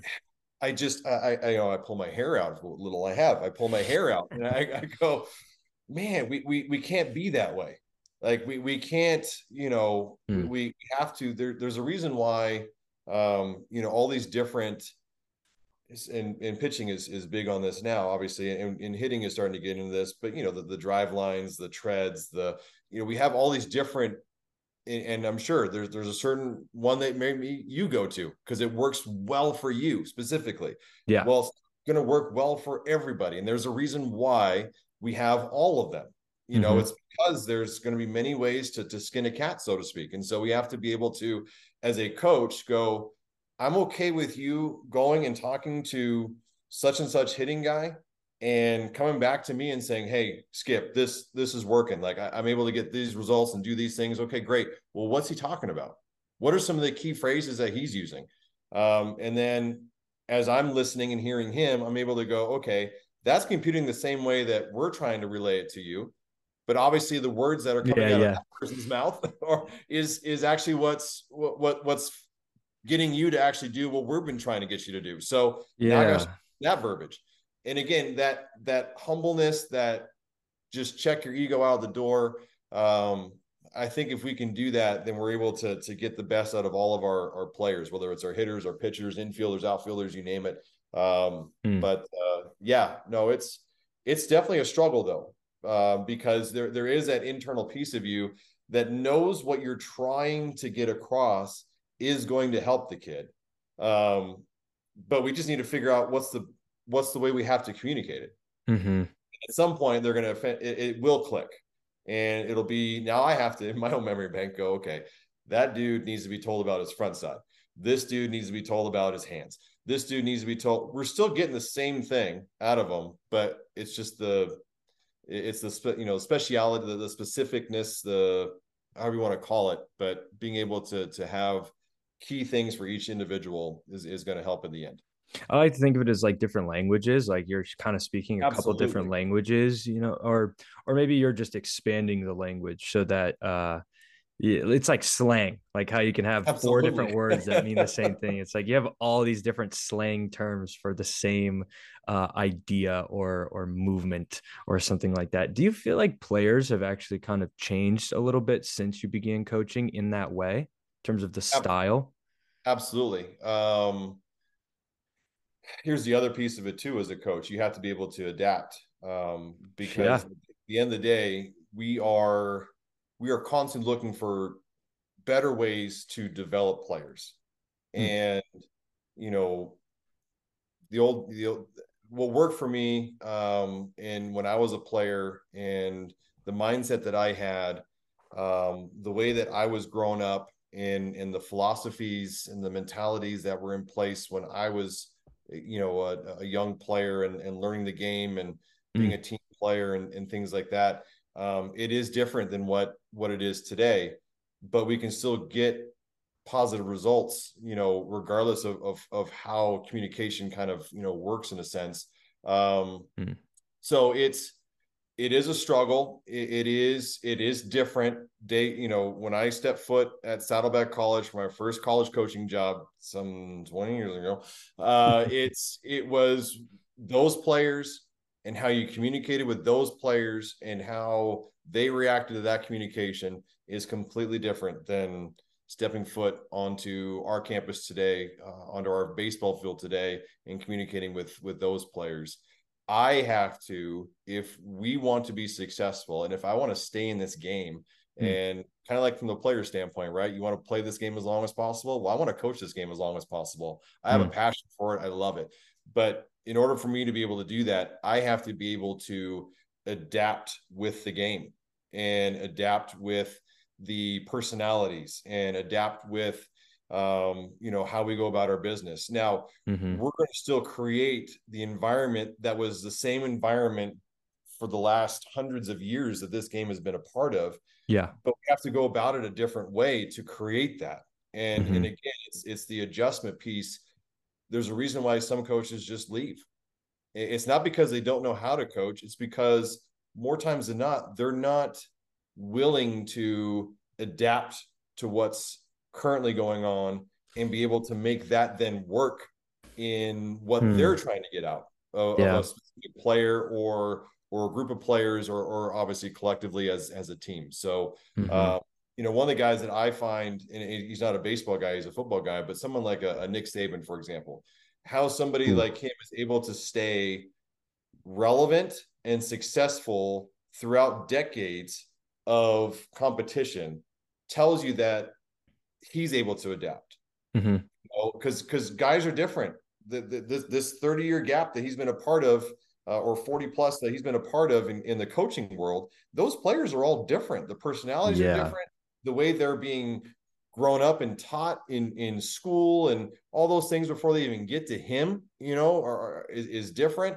And so for him to be able to identify what he needs to adjust mm. to maintain a high level of success at whatever school he's a part of.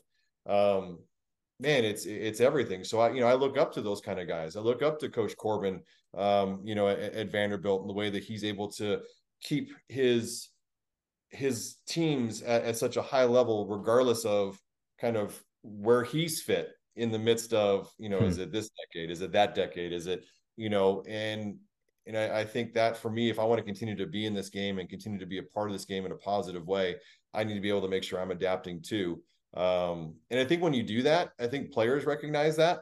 Mm. And when players recognize that, they're able to go, "Hey, Skip cares. Like he he he's listening to us. Um, we mm. have one in our program. It's respect.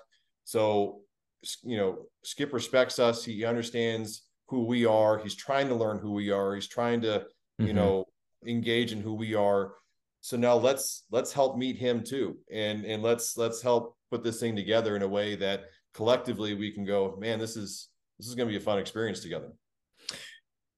This might be a funny angle to yes, uh to take this um the direction of this conversation, but you have two sons, correct? I do. Yes, sir. Do they play baseball? They do. Yes, sir. So not by force, not by force. well, I that wasn't gonna be the question, but I guess that's pretty important. Um, you know that a that a player loves playing the game, especially at that uh that age. But I like to think about um the role of the parent uh, in today's uh, day and age. I mean, especially with travel ball, once once you start talking about that whole dynamic, um, and even how it's changed from when I was um getting recruited out of high school to now how different it is for the parents and the kind of role that they play um, and obviously, you being in the position you're in, your sons are set up very well. You get it. Um, but I feel like a lot of parents really don't get it um, in sure. terms of the role that they need to fulfill. So, uh, do you have any advice for those parents? Um, because I, I, feel like it can be very impactful on um, a young player's relationship with the game. Absolutely. There, um, I, have been fortunate enough to have been asked to to do some recruiting seminars in the past, and mm-hmm. I use my own personal experience as as a coach and ultimately as a recruiter. Um, that's mm. something that that area I, I have a ton of passion for, and every year we get this. It's an email. Okay, we get emails all the time, but there's always going to be one or two every year, mm. and I'm going to open it up and I'm going to read through the whole thing. And yeah, he's got his name in there. He's got, you know, why he's interested in the university. He's got some specifics about things. And here's some stats, here's some video. Like everything's great. And at the end of it, it says, sincerely, Tammy, Timmy's mom. And I go, now hold on a second. Mm. is is Tammy the one that's interested in, our program, or is Timmy the one that's interested in our program? Oh, and, oh God! And uh, and then what I usually do in those seminars is I start to then paint the picture.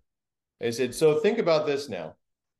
Is yeah. Tammy going to be the one showing up at 6 a.m. for weights?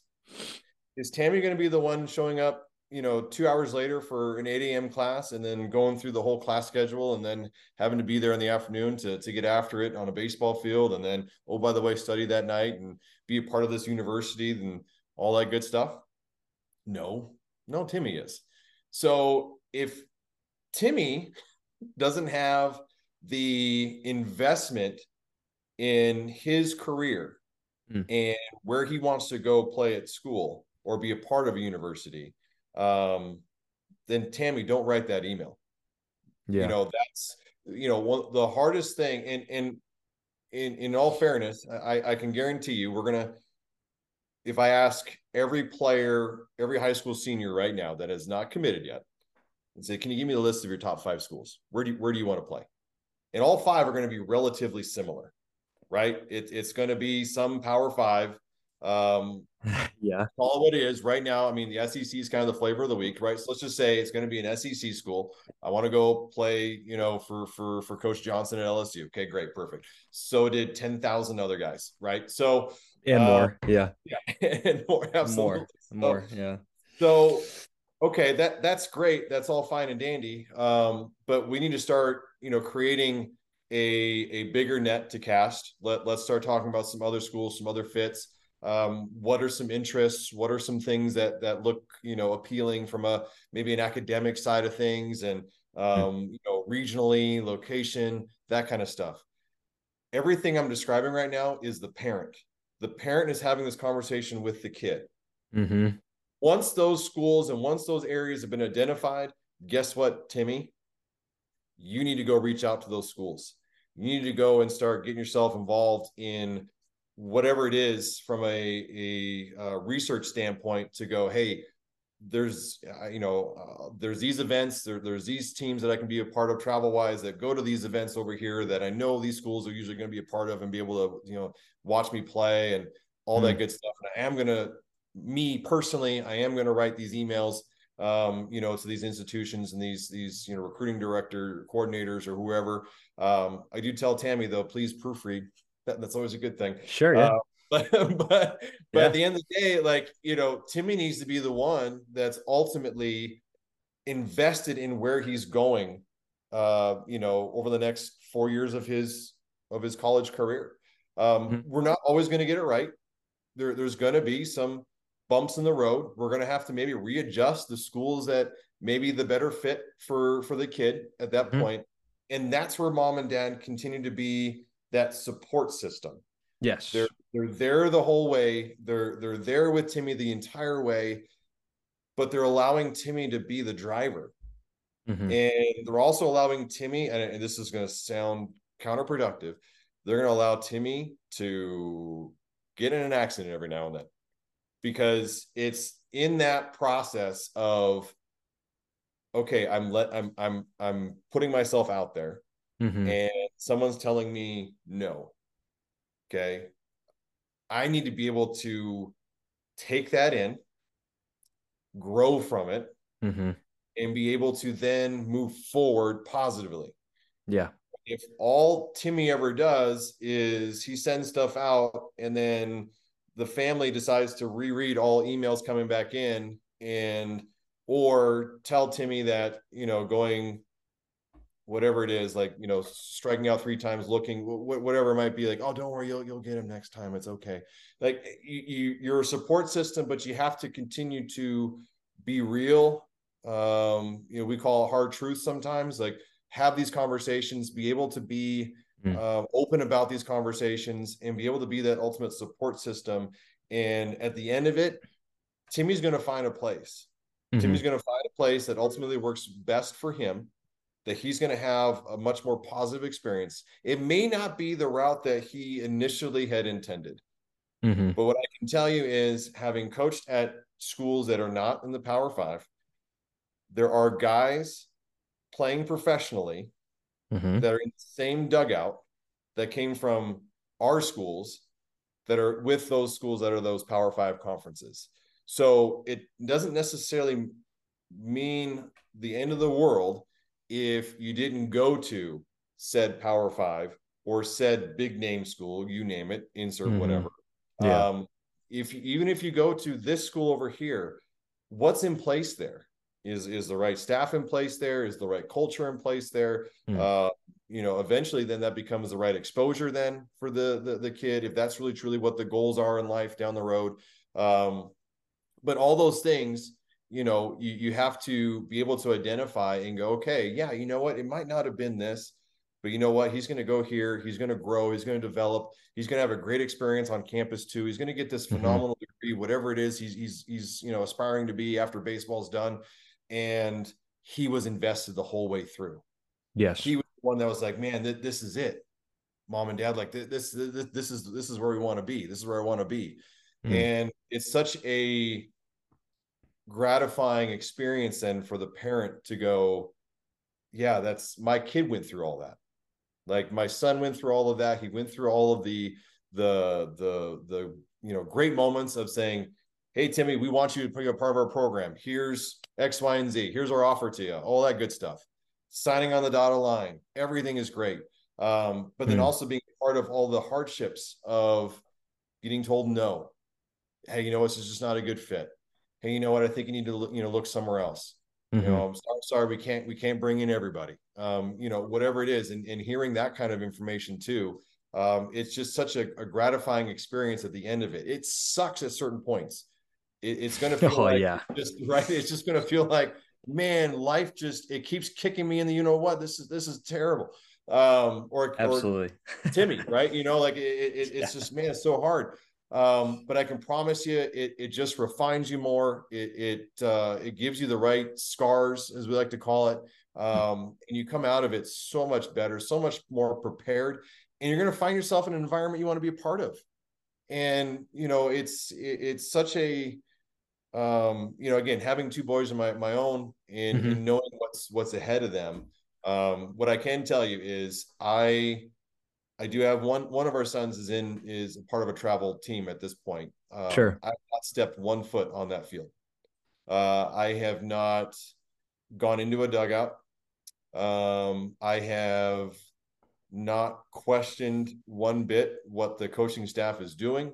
Um, all I do is is I am there to to support my son and you know help him uh, grow as a player, help him to be able to identify if there's things that he needs to to work on, and and ultimately be that support system um, mm. in, a way that allows him to grow as a player and as a person, allows the coaching staff to do what they need to do, and everyone's in in in their roles and able to do their roles at the highest level possible.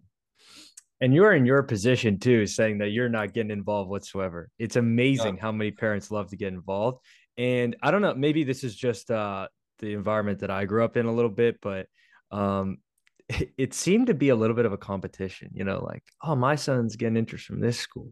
Mm-hmm. And it's like, God, here we go again. Like, come on, guys. Like, first of all, you should only be, you know, concerned with where your son goes or um, what he ultimately decides on, not what he's unable to get or what the other guy, his teammate, is getting. Like you, it doesn't serve you uh, any good to to do that. To be concerned with with the the path that someone else is on. I mean, I know if my dad felt that way or if he if he uh, acted in that way, then I was throwing him for a loop because I got cut after my freshman year of college, had to go to junior college, I was injured and it was like, "Oh god, this is embarrassing." Like, "Oh, my son has to go to junior college, like he's not a D1 guy." It's like no, he didn't care. It's like uh, you need that sometimes. Like you said, you like iron sharpens iron. Like you need that that battle scar a little bit sometimes to to kind of teach you a few lessons.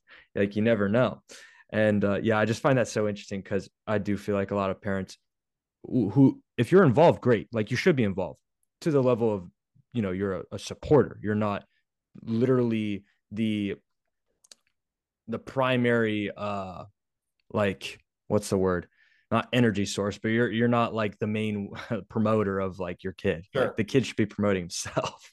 Yeah, you're, uh, you're, not you're not running his Twitter feed. Um, oh not, my gosh, uh, yeah. You know, it's you know, at the end of the day, we don't want we don't want you to drop your kid off, go you know hang out at uh, you know Starbucks for the next three hours, um, you know sipping on a pumpkin spice latte. Like we we don't, and then show up later and go, hey, how was how was practice? Like you don't need to be that yeah. disengaged. Um, mm-hmm. and that's who you are, and that and that's what and that's the experience you want for your kid. Okay, I mean that's kind of everybody's got that that opinion on, on things, but yeah. on the flip side, we don't want the other extreme either, which is talking mm. to your kid after every pitch when he's when he's in the batter's box trying to compete. Hey, elbow up, elbow up. Like we, we Oh my gosh. we don't we don't we don't need that either. Um that stuff you know, is crazy. That's, that's that's the other side of it where it's again allow and and i i try to be as i'm a very um transparent person um mm. especially with with our, our parents. Um what i tell them at the very beginning of the year uh it, it still holds true to this day that I, i've been doing this for ever since i started coaching. Mm. i will give them a, a letter at the very beginning of the fall and in that letter i will tell them your son will fail. And i want great. Yes Fantastic. And, and it's it, it's it's a it's something where you know, in order for us to be able to get this young man to be as prepared for life as possible, mm-hmm. not just baseball, but life as possible. I need him. We need him to go beyond his boundaries, get uncomfortable, fail a bunch and be able to pick himself up, dust himself off, re-engage, mm. go at whatever it is he's trying to achieve even harder. And if he falls down again, so what? He's gonna get right back up and do it one more time, another time, another time until he is successful. Yes. And we just pave the road for him. It, it ain't gonna work down the road when life hits him upside the head. So mm. yeah, it's it, it's definitely a challenge because I, I can trust me there, there's a there's an internal piece of me at certain points in time when i'm watching his team practice or i'm watching him playing a game that i want to run out in the field and say what are you doing? But it's it's i i can't. I i know what my role is in this scenario. I have to see him fall on his face. I as tough as that is to watch because it hmm. looks like a train wreck and it usually is, but it's it's one of those things where I have to allow him to do that because I was able to do that when I was a player, mm. and I was able to pick myself up, dust myself off, and be able to grow so much more. So I I, I can't pave the way for him and expect mm. him to get to a level that you know I I didn't play I didn't have the 20 year Derek Jeter career, but I was able to put myself in a in a decent position to to, to play professionally and, and, do those things. Hmm. Um, it wasn't because someone just gave easy street and said, "Here, here you go. There it is, nice and easy for you." Um, you have to be able to go through failures and and you know the the term trials and tribulations, you know, all those mm. things.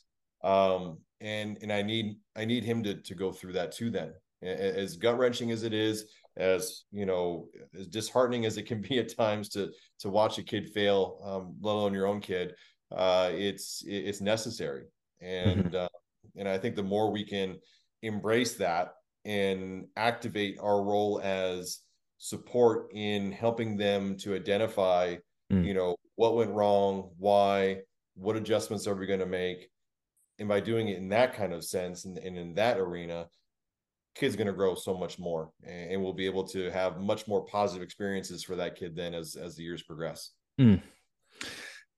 Could not have said that better. My, uh, I, I, love the saying "trust the process," and that I feel like that sure. was like a very elaborate way of of mm-hmm. being like, yeah, it's trusting the process. Um, I feel like we could have talked about that for, or we can talk about that for hours. Like, there's so Absolutely. much more to dive into that. We don't have too much time left though. I know you got to go. Like yes, if sir. I can ask a little bit more just about like kind of the the background for you. I like to ask every coach a few questions about this type of stuff if that's okay. Yes, Absolutely. Um so I like to ask every coach when you knew you wanted to get into coaching, like if it was um after you stopped playing, before you uh, stopped playing, just like what that looked like for you. Sure, absolutely. Um I when I got done playing hmm. um hmm. I was given a couple different paths. At that point you know in, in, our our baseball world there was either coaching or scouting. Like that was mm-hmm. there, there was no not a whole lot of analytical stuff. There there wasn't the the Drivelines and and those kind of things to to be in, involved in that kind of sense. Um, even travel ball wasn't it was a it was there but it wasn't wasn't a big piece like it is today. Sure. So i went okay um I, I for whatever reason I I felt like I had an eye to be to be able to see talent to be able to understand what was what talent looked like what potential looked like in talent. Um so the scouting thing was kind of like oh maybe this maybe this is the route to go. Hmm.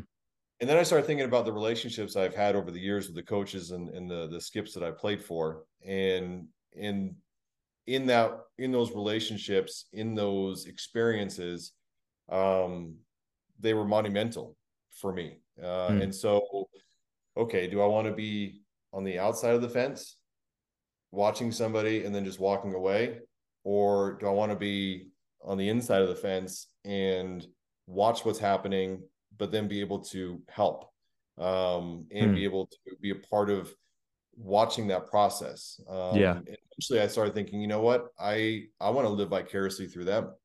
So that's where the coaching aspect for me, uh, it, it, became a no brainer at that point, you know, and, and mm then coaching college baseball.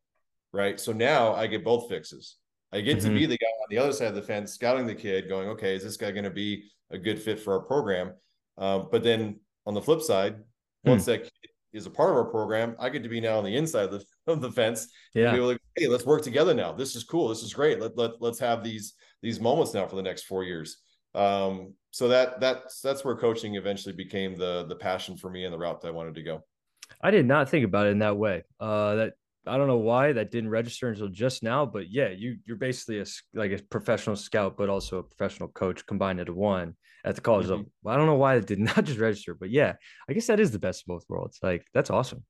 Um, okay, so I do also like to ask, like, if you weren't a coach, like what you would be. Um, that's kind of sure. I don't know if that's like a tough question because, like you said, you know, you like scouting too. So yes. Um, I don't know. Is there anything non-baseball related that you had interest in or like thought about uh, working in? Well, I'll say I I had a couple of side jobs when I was when I was a player and, and going through school, um, and mm-hmm. then the other route that I was looking to go uh, was broadcasting. I actually have my undergrad is in mass communications and oh. with the emphasis in, in TV and and radio. There we go, twelve o'clock. Um, Sorry, keep going. So no, no, you're good. Mm-hmm. Um, but but my emphasis was in TV and radio, and I always thought of myself as hmm. being involved in in in athletics, but on the you know the radio side of things.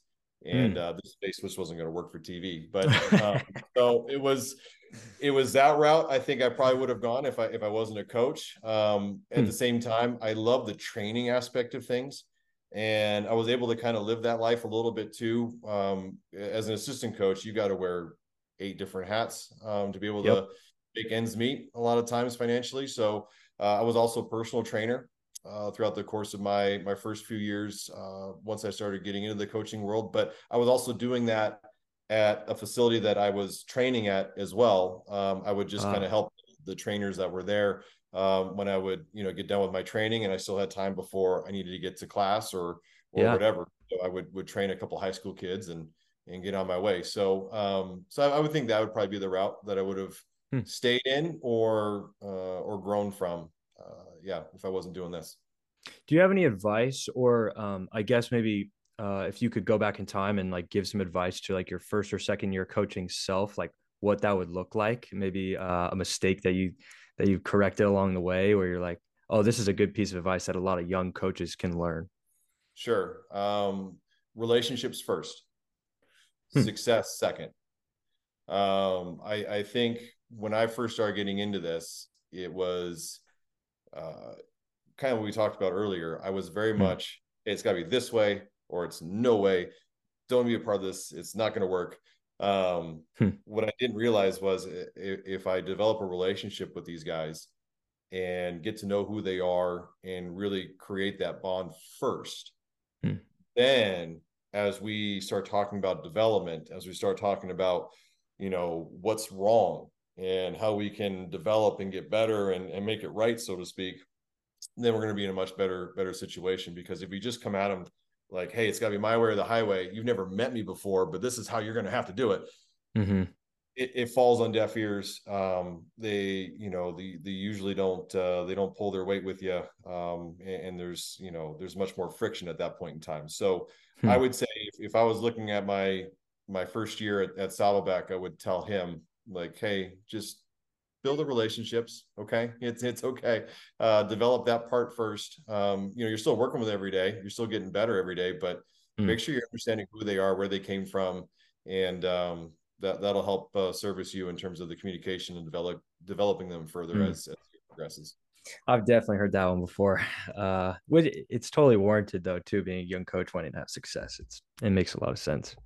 Mm-hmm. Um, okay, I've got three questions left. Um, yes, two sir. two about Embry Riddle. So, like, okay. if you have, if there's a a part of Embry Riddle that you uh, really appreciate, like the school uh, in particular, that maybe not a lot of people will know about, and then the same uh, question, but for the program as well. So something that just people uh, might not know a whole lot about, but you appreciate.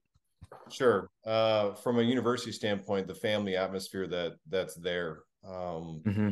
We, our kids, regardless if they're a student athlete or or if they're a student on our campus, um, our mm-hmm. professors mm-hmm. care. They challenge all everybody on that campus. They challenge them to to get outside their comfort zone. I mean, there, there's some there's mm-hmm. some hard hard lessons that are learned, but it's done in in a loving manner because they want what's best for for each and every one of those students on our campus so mm-hmm. uh, i think that part of it in in how they help develop future leaders of the world. Uh, I, I, can't I can't thank those those faculty members enough um, for what hmm. what they do for for our students on our campus. Um, you know, it's uh, it's always the the under underappreciated. Uh, it's always easy to go, well, it's the professor's fault for it, they're they're so underappreciated, um, but mm. they, hmm. they do such amazing work and phenomenal work. But um, so yeah, I think that's uh, that that's something that maybe people don't don't think of initially. Um, mm-hmm. You know, it's definitely something that's important.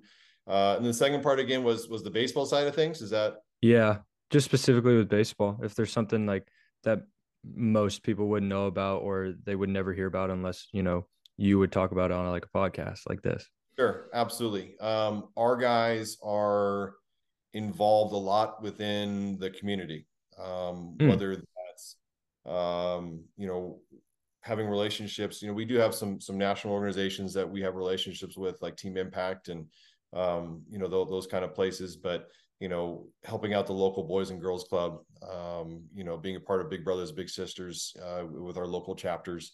Um, I think that's again, it's not just having a great player, but it's having a great person. And we understand that there's being a part of a we're not a, a small community. You know, we we've got a, over hundred thousand that live in our area, but mm-hmm. we're also in a community that we can have a much bigger voice and bigger impact. Um, you know, much like a bigger celebrity, you know, would have in a much bigger market in a sense, right? So mm-hmm. they take that and they embrace it and they go, okay, well, how how can we help? Um, and, and, so there's there's a number of guys in our program that just do absolutely phenomenal work. Um, some guys have started programs on our campus even um, that that uh, help out the community. So it's it's been really neat to see that um, and, mm. and, to see that kind of um, inclusiveness and and that uh, want and desire to you know it's not just again we talked a while ago about it but it's not just about baseball there there's so much yeah. more to life than than that and um, you know I, I one of our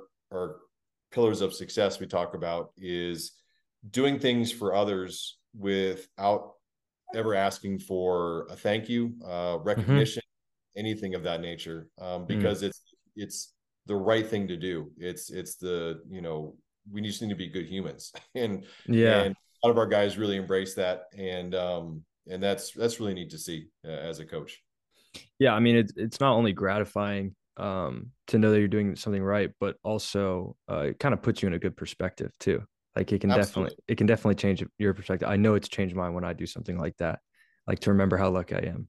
So absolutely, yes, sir. Okay, last question. Um, yes, sir. Um, Go for it. This is about um, recruiting specifically, which is right down your alley. Um, Bring it on. You, if you just have like a recruiting uh, story that kind of highlights um, just the absurdities that you guys have to go through as recruiters in terms of your your schedules or whatever it is. If you just have like a story about like being on the recruiting trails like a fun or weird or disastrous or uh, magical experience that you've had uh, while you're out somewhere recruiting?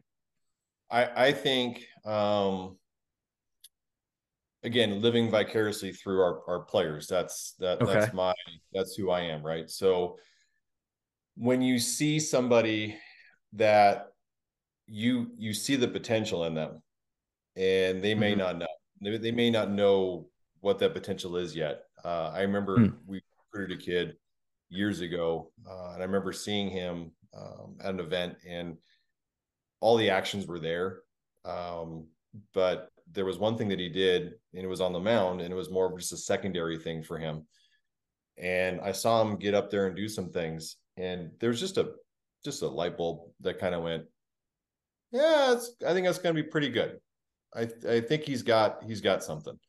Um we go through the recruiting process. We keep telling them hey you know we're, going to have you come in as a two-way um mm. but i think your i think your future might might be on on the mound he's like, really? Like, I don't really pitch much, you know, and and I, I just do, you know, this, this, and this. I, I, you know, I close games for my high school, but that's that's about it. I said, yeah, I, I know. Mm-hmm. He said, your your arm action, the way that you move, uh, it just.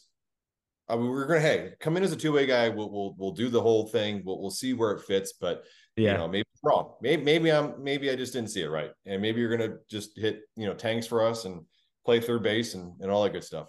Um, So he gets in our program freshman year, doesn't throw one bullpen. Okay. He goes okay. an entire freshman year just being a position player only. It's not really working. And so we say, okay, let's let's go back to this idea that we had. And we think you're going to be a, a, potential pitcher on the mound. So let's hey, this summer, let's just let's just work on that. And and we know your arm works, it, it's fast We've got a coach that that will that does summer ball that will will allow us will uh will, will give us the time of day to say, hey, we want to try something. Can you can you work with them? Hmm. Um, hmm. and so he did. And I remember him calling us up in the later in the summer when the All Star game time frame was was happening and said, "Hey, you you're gonna probably want to go to the All Star game this this summer." Said your dude is he's 91 to 93 and just has a really hard slider and I think he's going to be okay.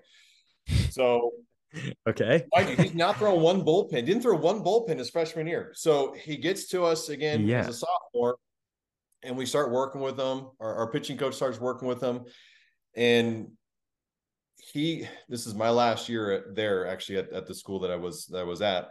Um, yeah. We're in the national championship game, and he's throwing 98 miles an hour as as our closer. And fast forward one more year down the road, he's a third round draft pick on the mound. Oh my gosh. Like it just hit me who you're talking about. Yeah. So, yeah. Yeah. So it was just one of those things where, you know, okay. Yes. Way back when it was a, it was a June. Uh, we're, we're at, um, where were we at? We're at Santa Clara. There was a, there was a, a workout going hmm. on at, at Santa Clara. And I just remember seeing him on the mound and going, I think there, there's something special there. Hmm. Now, did I see triple digits? That's that's obviously up to the player, but um, but there was just something about what he did, the actions. If someone just believed in that part of it, and and and gave him that same belief, and he hmm. then felt that same belief and maybe incorporated into how he went about his business. Um, it, it, was just awesome to watch. It was it was such a cool thing, and um, yeah, that's that's definitely a fun fun recruiting story for sure. Yeah, that's a good one. Because uh, I mean, I know I know who you're talking about now, and I'm and I remember following you know that player, and I'm like, that has got to be such a cool thing to see happen in real time. Just the progression of that. That's awesome. Oh, yeah. yeah, it was it was the craziest thing, and you know we there was there was question marks about certain parts of of him, and hmm. we had our we where we were at we were allowed one scrimmage so we have this fall scrimmage against a, a local JC, and mm. we we we our our pitching coach thought so highly of him um, that yeah. uh, at least initially, anyways, that he had him throw at the very end. Like we're 18 innings in, and and now here here he comes. First bolt, 93. Second one, 93. Third one, 94. And it was just one of those, okay, no, I think this is real. Like mm-hmm. the, the, this belief that we gave him to start this fall and having him go out there and, and just show it right out of the gate um, was was mm. just awesome to see. So and then obviously it just continued to to go from there. But yeah, oh, that's amazing. And I'd imagine he also probably worked pretty hard too to get to oh, absolutely, absolutely. And he, yeah, again, right? You, you're you're you're caught with this kind of like you're you're in the crossroads. Mm. So things didn't work very well for you as a position player and that's all we ever worked with you with for that first year. You didn't even touch this side of it. And yet we're asking you to go down this path because we believe that there's something there. And for him to still have enough i don't know how much belief he had with himself at that point but to hear it from us and to go mm-hmm. okay let's let's give it a shot. Let's see what happens. And for it to turn into what it turned into um, is is pretty remarkable. Jeez, yeah, that's a good way to end this. But yeah, again, I feel like we could talk about so many or so many of the topics we covered for Absolutely. hours. But okay, yeah, like I know, I know you got to go, um, so I will let you go. But Geoff, this was awesome. Thank you so much for coming on here. No, I, I appreciate everything, Jack. What you got going on here, man, is is awesome, and uh, thank you. I look forward to seeing more more faces on the uh, on the podcast or hearing more podcasts and hearing other guys' uh, fun stories too. Hey, and you'll have to come back too. And you know, I've already teased this. I'm gonna tease this, but like I also would love to do group stuff. So I mean, sure. yeah, I think that would be really fun too. And uh, yeah, if you'd be open to that, like that would be. I think that could be a really good time. Um, Absolutely. Always available, Jack. Well, thank you. Okay, so that. Well, actually, hold on. I'll I'll talk to you really briefly after uh, I yes, sign off, but we're gonna sign off now. So that is gonna do it for this episode of Player to Prospect, and we will see you next week.